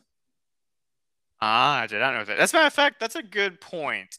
It's like if you know where the money is going, then at that point, use your own discretion. If you know where the money is going, like you just mentioned the toys, and you know it's not going to Disney, that pursue that as a Star Wars fan, especially if you're a believer in Christ. But if you mm-hmm. know that the money is going to a company that doesn't line up with your values, and no, it doesn't line up with your values, but they're blatant and blatantly against and hate. yeah, they absolutely. they, as a matter of fact, you're the person that they despise. They don't even. It's not enough to just disagree anymore. They have to despise you Mhm. for having those values. Um, then at that point, I think, I think in good conscience, you cannot support a company and support the franchise as much as you love the franchise. You cannot support that product anymore until there's that change of leadership, like Twitter with Elon Musk, for example, where now because Elon Musk's taken over, and I decided to go ahead and get a Twitter account because I support Elon Musk's position and I my values align with his values as far as free speech. Same thing if it were to happen to Disney anyway, if there's something similar happen to Disney, I would not be having this contradictory conscious battle in my mind going, am I contributing to their agenda by watching this or am I or is this, you know, is this okay? Is this like you said, uh, love the art, but don't necessarily have to like the artist necessarily. Mhm. That- So- and that that's the thing. Oh, sorry to interrupt, but I was just like, to what point do we actually, as conservatives and as Christians, uh, do what uh, the say Daily Wire is doing and actually taking back the like ru- like the levers of power, Take, ba- take back culture. taking back the culture, not having to uh be in the situation where we don't have to feel bad about consuming the content because we know the people making the content are actually like conservative Christians, people that are not completely or even just not after grooming children or sec- the sexualization of children. I mean, that's that's you have quite a lot of room there. It's satanic, and that's the issue. It's satanic by definition. But at what And- point do we can't actually make that decision anymore as Christians, as conservatives, if we if this continues down the path and companies like Disney keep buying and keep uh pretty much what's going to be like what safe area like is there? Like at what point do we have to make the, this decision with the banks we choose to put our money in or the the you know what I mean? That this is this is a Yeah. bigger. I- I'm trying to expand this question out. It, it's not just about Star Wars and Disney because this could go a lot farther. Right. And that's honestly, I mean, that's just the reality we're living in right now where it shouldn't have to come down between picking a company that supports your values or not. To me, it's not really so much of the fact that they disagree with my values as much as like their sentiment toward my values to the point where they're literally giving me the middle finger and saying, F you, we're going to go ahead with our values. Your values mean nothing to us, even though you're the demographic that has be- benefited, not necessarily the most, but we've get, gotten the most money out of from all these years. The working class, middle class, that's how they made their money. We're the reason why they're so big. Um, and the working class is not interested in having a company groom children, period. that's the Anyone issue. with a moral bone in their body wouldn't be okay with that. Oh, and I think, like I said earlier, in a moment ago, I think in good conscience you cannot support a product despite you actually enjoying the product. You cannot support a product with concerning their association and what that where that money is going towards. Now, granted, like I said a moment ago, though, too, you have to know where that money is going. So follow the money. I think it's like the best advice I can possibly give. Follow the money. If you know where the money is going, if you know let's say they still do sell DVDs for you know seasons like The Mandalorian or Obi Wan Kenobi series that's going to come out eventually. Um, if they do, and you know that money is not going to Disney directly and going to George Lucas, for example, then at that point, there's to me, it's not a conflict of interest. Even though George Lucas, I don't agree with his political beliefs, but he's not, Sure. but he's not going to be demanding to uh, sexualize children either, like Disney is right now. Uh, Or don't pay for the content in the first place. I mean, That's true too. Like, and like you said a moment ago, like if you if you pirate, I guess you you know there are ways you can go around, and, and I know I probably the the FBI is probably gonna come knock on my door anytime now because I said all these things, but we already have the disinformation task force, so sure, absolutely, that's that itself is already gonna get me in trouble one of these days. Um, especially the questions I ask. It's you know I'm asking a lot of questions, but um, what's hey, they don't like people asking questions, so any questions of dissent or questions the narrative they don't like. So, and Disney in this case was one of those scenarios where once Ron DeSantis signed that anti-grooming law into and it takes effect in June, I think. Uh, that's where their colors truly came out at that point. Like, no pun intended, obviously, but mm-hmm. no, yeah. Um, that's I mean they showed like who they really were, what their true agenda was, and it's one of those situations where uh, you really know, like, it's one of those situations where if you throw a shoe in a group of dogs or a pack of wolves, the one who yelps is the one that got hit. And in this case, you know, in other words, if whoever, uh, whatever you say, that word or opinion you just shared or that, you know, fact you just shared it touched a nerve, and it definitely touched a nerve with Disney when Ron DeSantis told teachers, you know, and school faculty members in the state of Florida, you cannot be formally instructing kids, especially kindergarten through third grade, which third grade I think is like nine and ten years old kids. I want to say. Yep.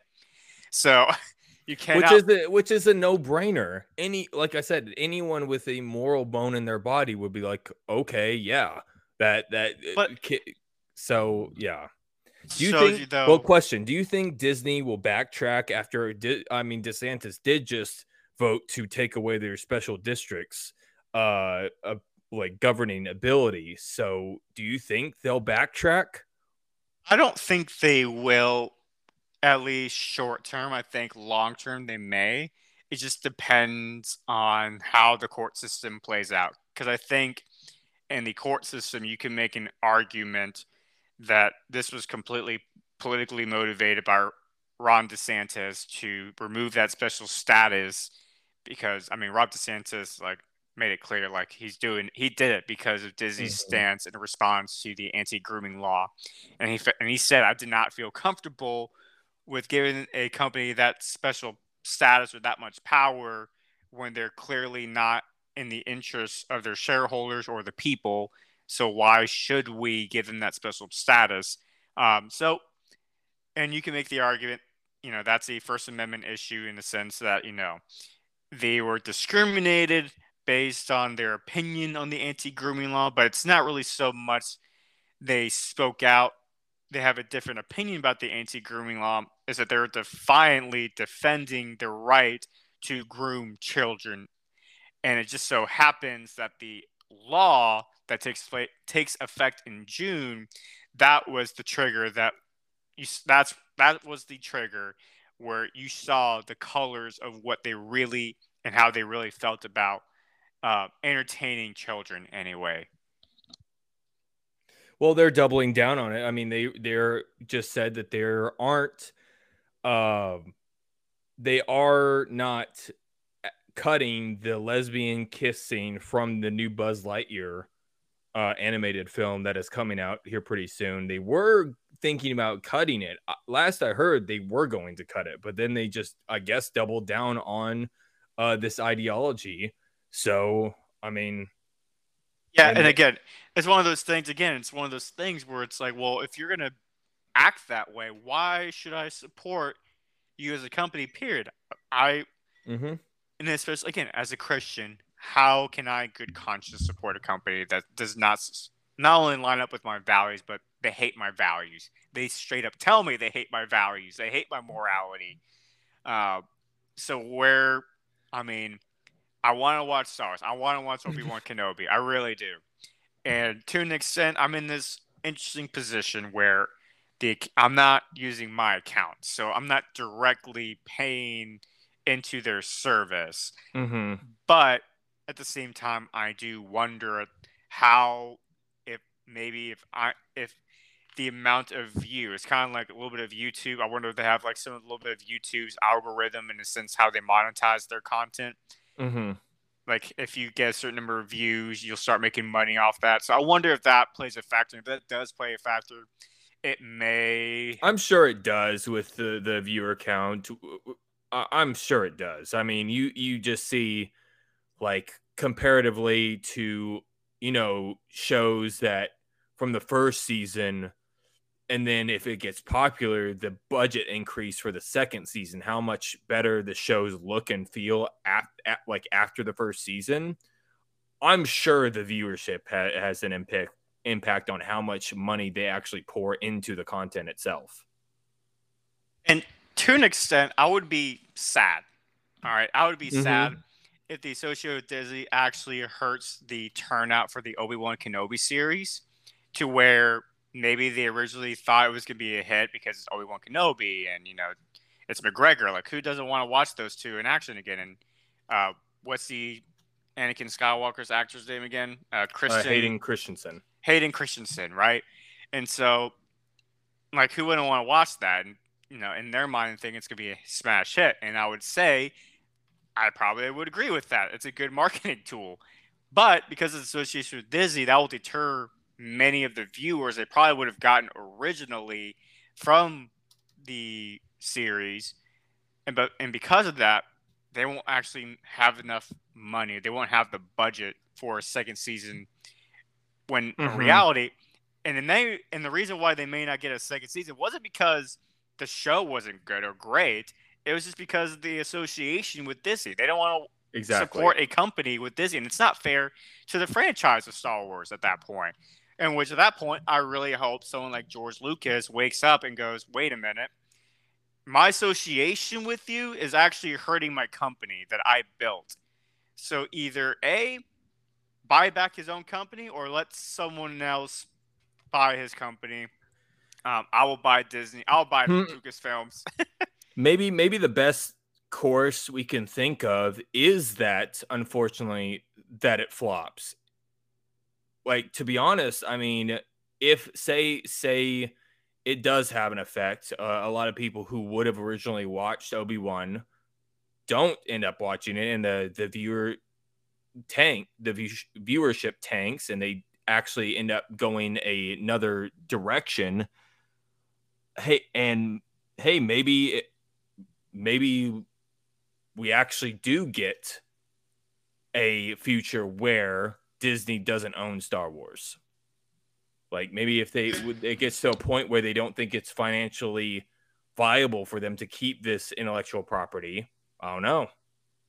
and to an extent, and I've noticed a trend here that it seems like um, we're we're maybe seeing the beginning of the downfall of these big companies like Netflix, like Hulu. We may see the downfall of Disney as we know it anyway. I think the days of Disney dominating the entertainment world is going to start coming down, especially after their response to Florida's anti-grooming law. That's going to definitely deter people from using their products. I mean, I think people in America have enough of a moral compass to not support a company like Disney, despite their nostalgia towards the products they produced in the past. Which honestly, that's the only reason I could see people overlooking what's happening with Disney right now is out of nostalgia. They don't want to. They don't want to acknowledge and recognize the fact that the Disney that they grew up and knew is no longer that same Disney anymore. Mhm. That Disney is long gone. That trust you can just give to the company as far as providing family friendly content to where you don't have to necessarily answer uh, serious questions with your child as far as what they just observed on the TV screen or uh, theater screen. Uh, that all that combined can be a big factor in whether or not uh, Disney survives in the long run. And I think we're starting to see we're starting to see cracks in this facade and facade and uniqueness that they built for themselves and thinking that you know their worldview is the popular worldview and their worldview is the right one when everyone else around them is telling them no you're not You're not that cool, Disney. You're not that cool, Mickey Mouse. I kind of envision Disney. Have you seen South Park? You've seen South Park, right? Uh, I never watched it like religiously, but I've seen a few episodes. Have you Have you seen their depiction of uh, Mickey Mouse? I don't think I have. Okay, so I'll show you some clips after the episode and everything like that. But they basically make Mickey Mouse to be a jackass, like this over controlling uh, that wants everything to go his way, and anyone who gets in his way, you know, he's gonna ran through them. I mean, it, it sounds like Disney, right? so Yeah. uh, so that's how I kind of envision Disney and their current kind of more militant a little bit. Uh, but I don't know. I think we're seeing a downfall of Disney. And I really hope, actually, I hope that it does flop the Obi Wan Kenobi series, not because I want it to fail. I don't want it to fail, and I don't want it. Again, it would be disappointing if it flopped not because of the storyline, but because of the lack of viewership, because of its association. Mhm. But maybe, maybe that starts waking up some people to the fact of, oh, maybe we should change our direction. Maybe we should change, fire some people up in our staff. Well, that that's you know best case scenario from my perspective, or Yeah. someone like George Lucas or someone else pulls an Elon Musk and buys Lucasfilms out. Which I want to point this irony out that the reason why he started Lucasfilms, uh, George Lucas, was because he was against the Hollywood establishment and he sold his company to a Hollywood establishment company. And uh, now look where it's at now. So uh, now it's in, I mean, they've already tried to like indoctrinate or, in, you know, inject some uh, progressive ideals, as you mentioned earlier, through the sequel trilogy. Um, they already tried that, but once Dave Filoni, Dave Filoni got back in charge, nonetheless, we haven't really seen any of that. It's just been a just a good old story about really, I mean, life in general, about friendship and you know stuff you can relate to. Let's go with that. Well, the thing Uh, is that just think about how the Mandalorian has some really good female characters and a and Ahsoka in there as well. She's a badass female character. That's It's not forced though. That's. Exactly. It wasn't forced. Like they try to force it in the sequel trilogies. Like in the exactly. in the TV shows anyway right now the storylines make sense. It Mhm. doesn't it doesn't seem forced. It seems to make Rey, sense. like Rey and all the female characters that they tried to bring into the show with or or the movie with the new trilogy like it was just I don't know what it was that maybe it was just competence like that made Rey just such an unlikable character to where she was unfairly competent at whatever she did no matter what.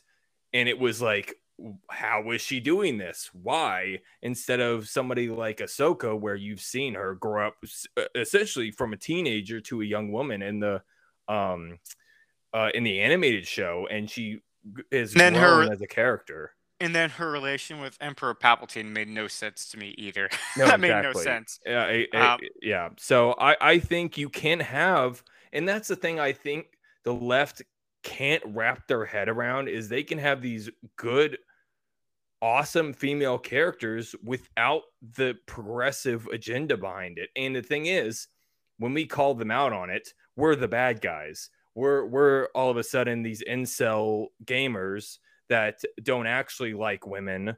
Uh, if if we don't like a single female character that they create, even though we have 10 I can count off that are really good female characters, that honestly the Star Wars community, the nerd community, and the gaming community have no problem with whatsoever. I'll just say this: the actress who played Rey was hot. I will say that. I did. That's the only thing I really enjoyed about the character of Rey was just.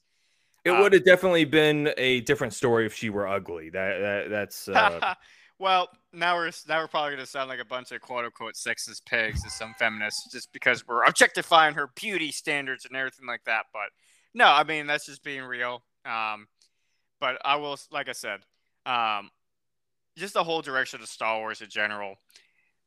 The TV shows, I think, they're making up for the fact like how bad the sequel trilogy was.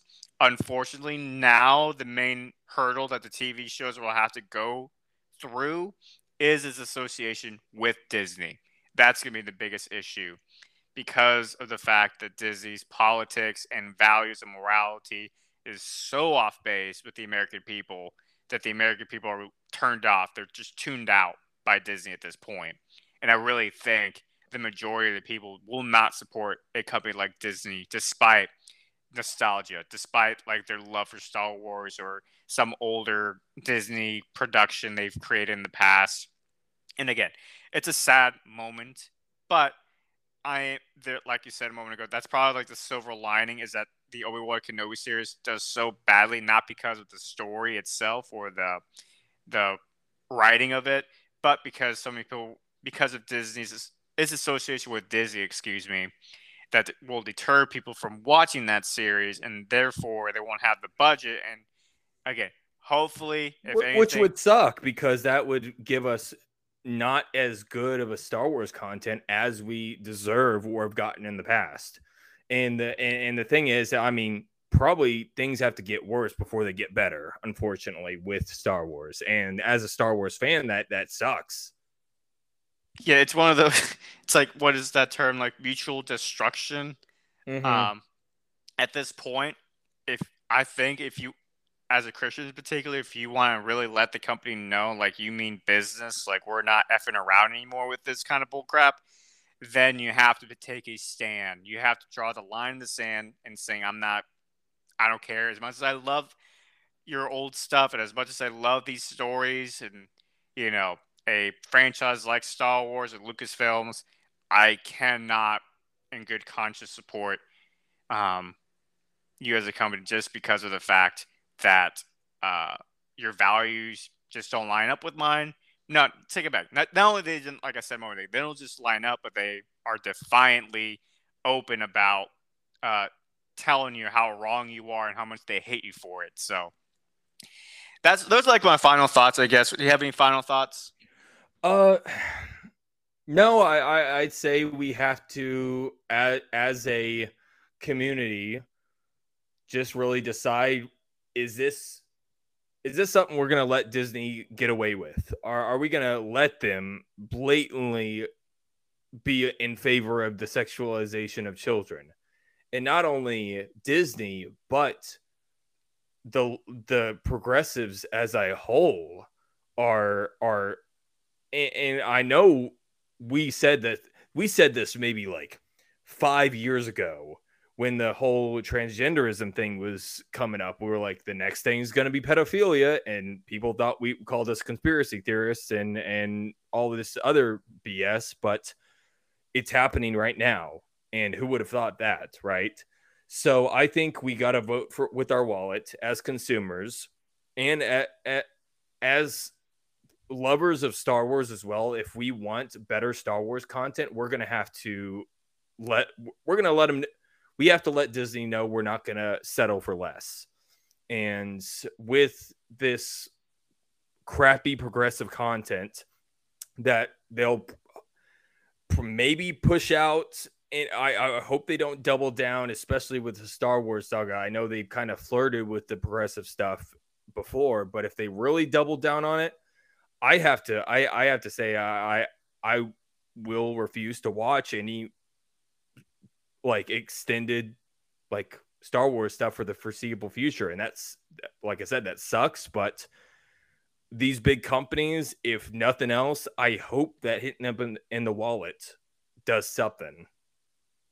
Will you at least try to find a way around watching the Ben Kenobi series, or you figure to buy you figure to skip on that for now? Neither confirm or deny.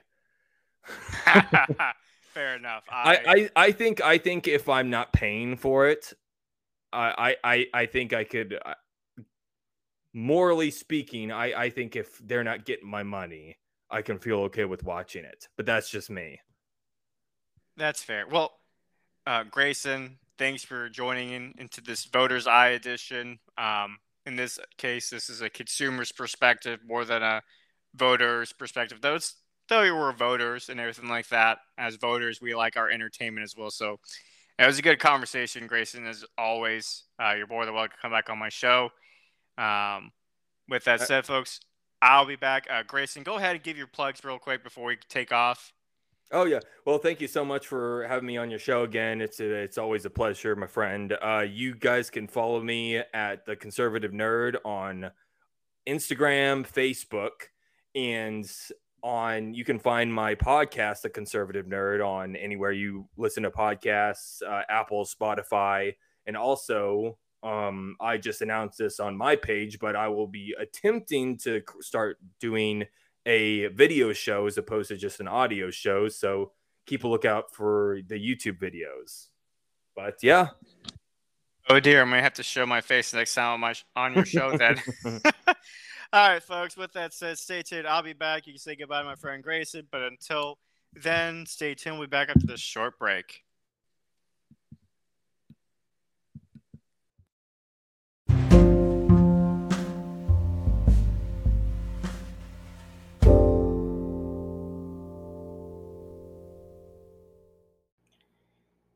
And now to take a short break from the show to keep my promise and bring in awareness to the situation in Afghanistan, where we have about 9,000 American citizens who were left behind as a result of the disastrous withdrawal efforts by the Biden administration last year.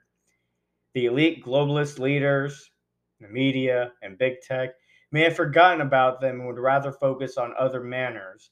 But the reality is, we have Americans who are in harm's way because nobody wants to hold our leaders accountable. It's just too inconvenient for them. So, this is a special shout out to the families and friends who have someone they know and love stuck in that country, and also to the very ones who are stuck there. You are not forgotten. And I'll keep mentioning you until there is a report, there is a concentrated effort to bring you home, and every single one of you comes back to American soil. Please if you fall into one of these categories, either you're the family friend and know someone that's there and you want to want to let me know how we can better help you out, please reach out. Or if you're that person that just so happens to be stuck there and you happen to be listening to this episode, please reach out to me. You can reach out to me through my personal account on Instagram at Kenjin296. I repeat, Kenjin296. Spell the word engine, put the letter K in front of the word engine, then you get Kenjin, one word, 296 please, you are not forgotten. Uh, to my audience out there, don't forget to pray. Let's pray for their safety and their return home. And now back to the show.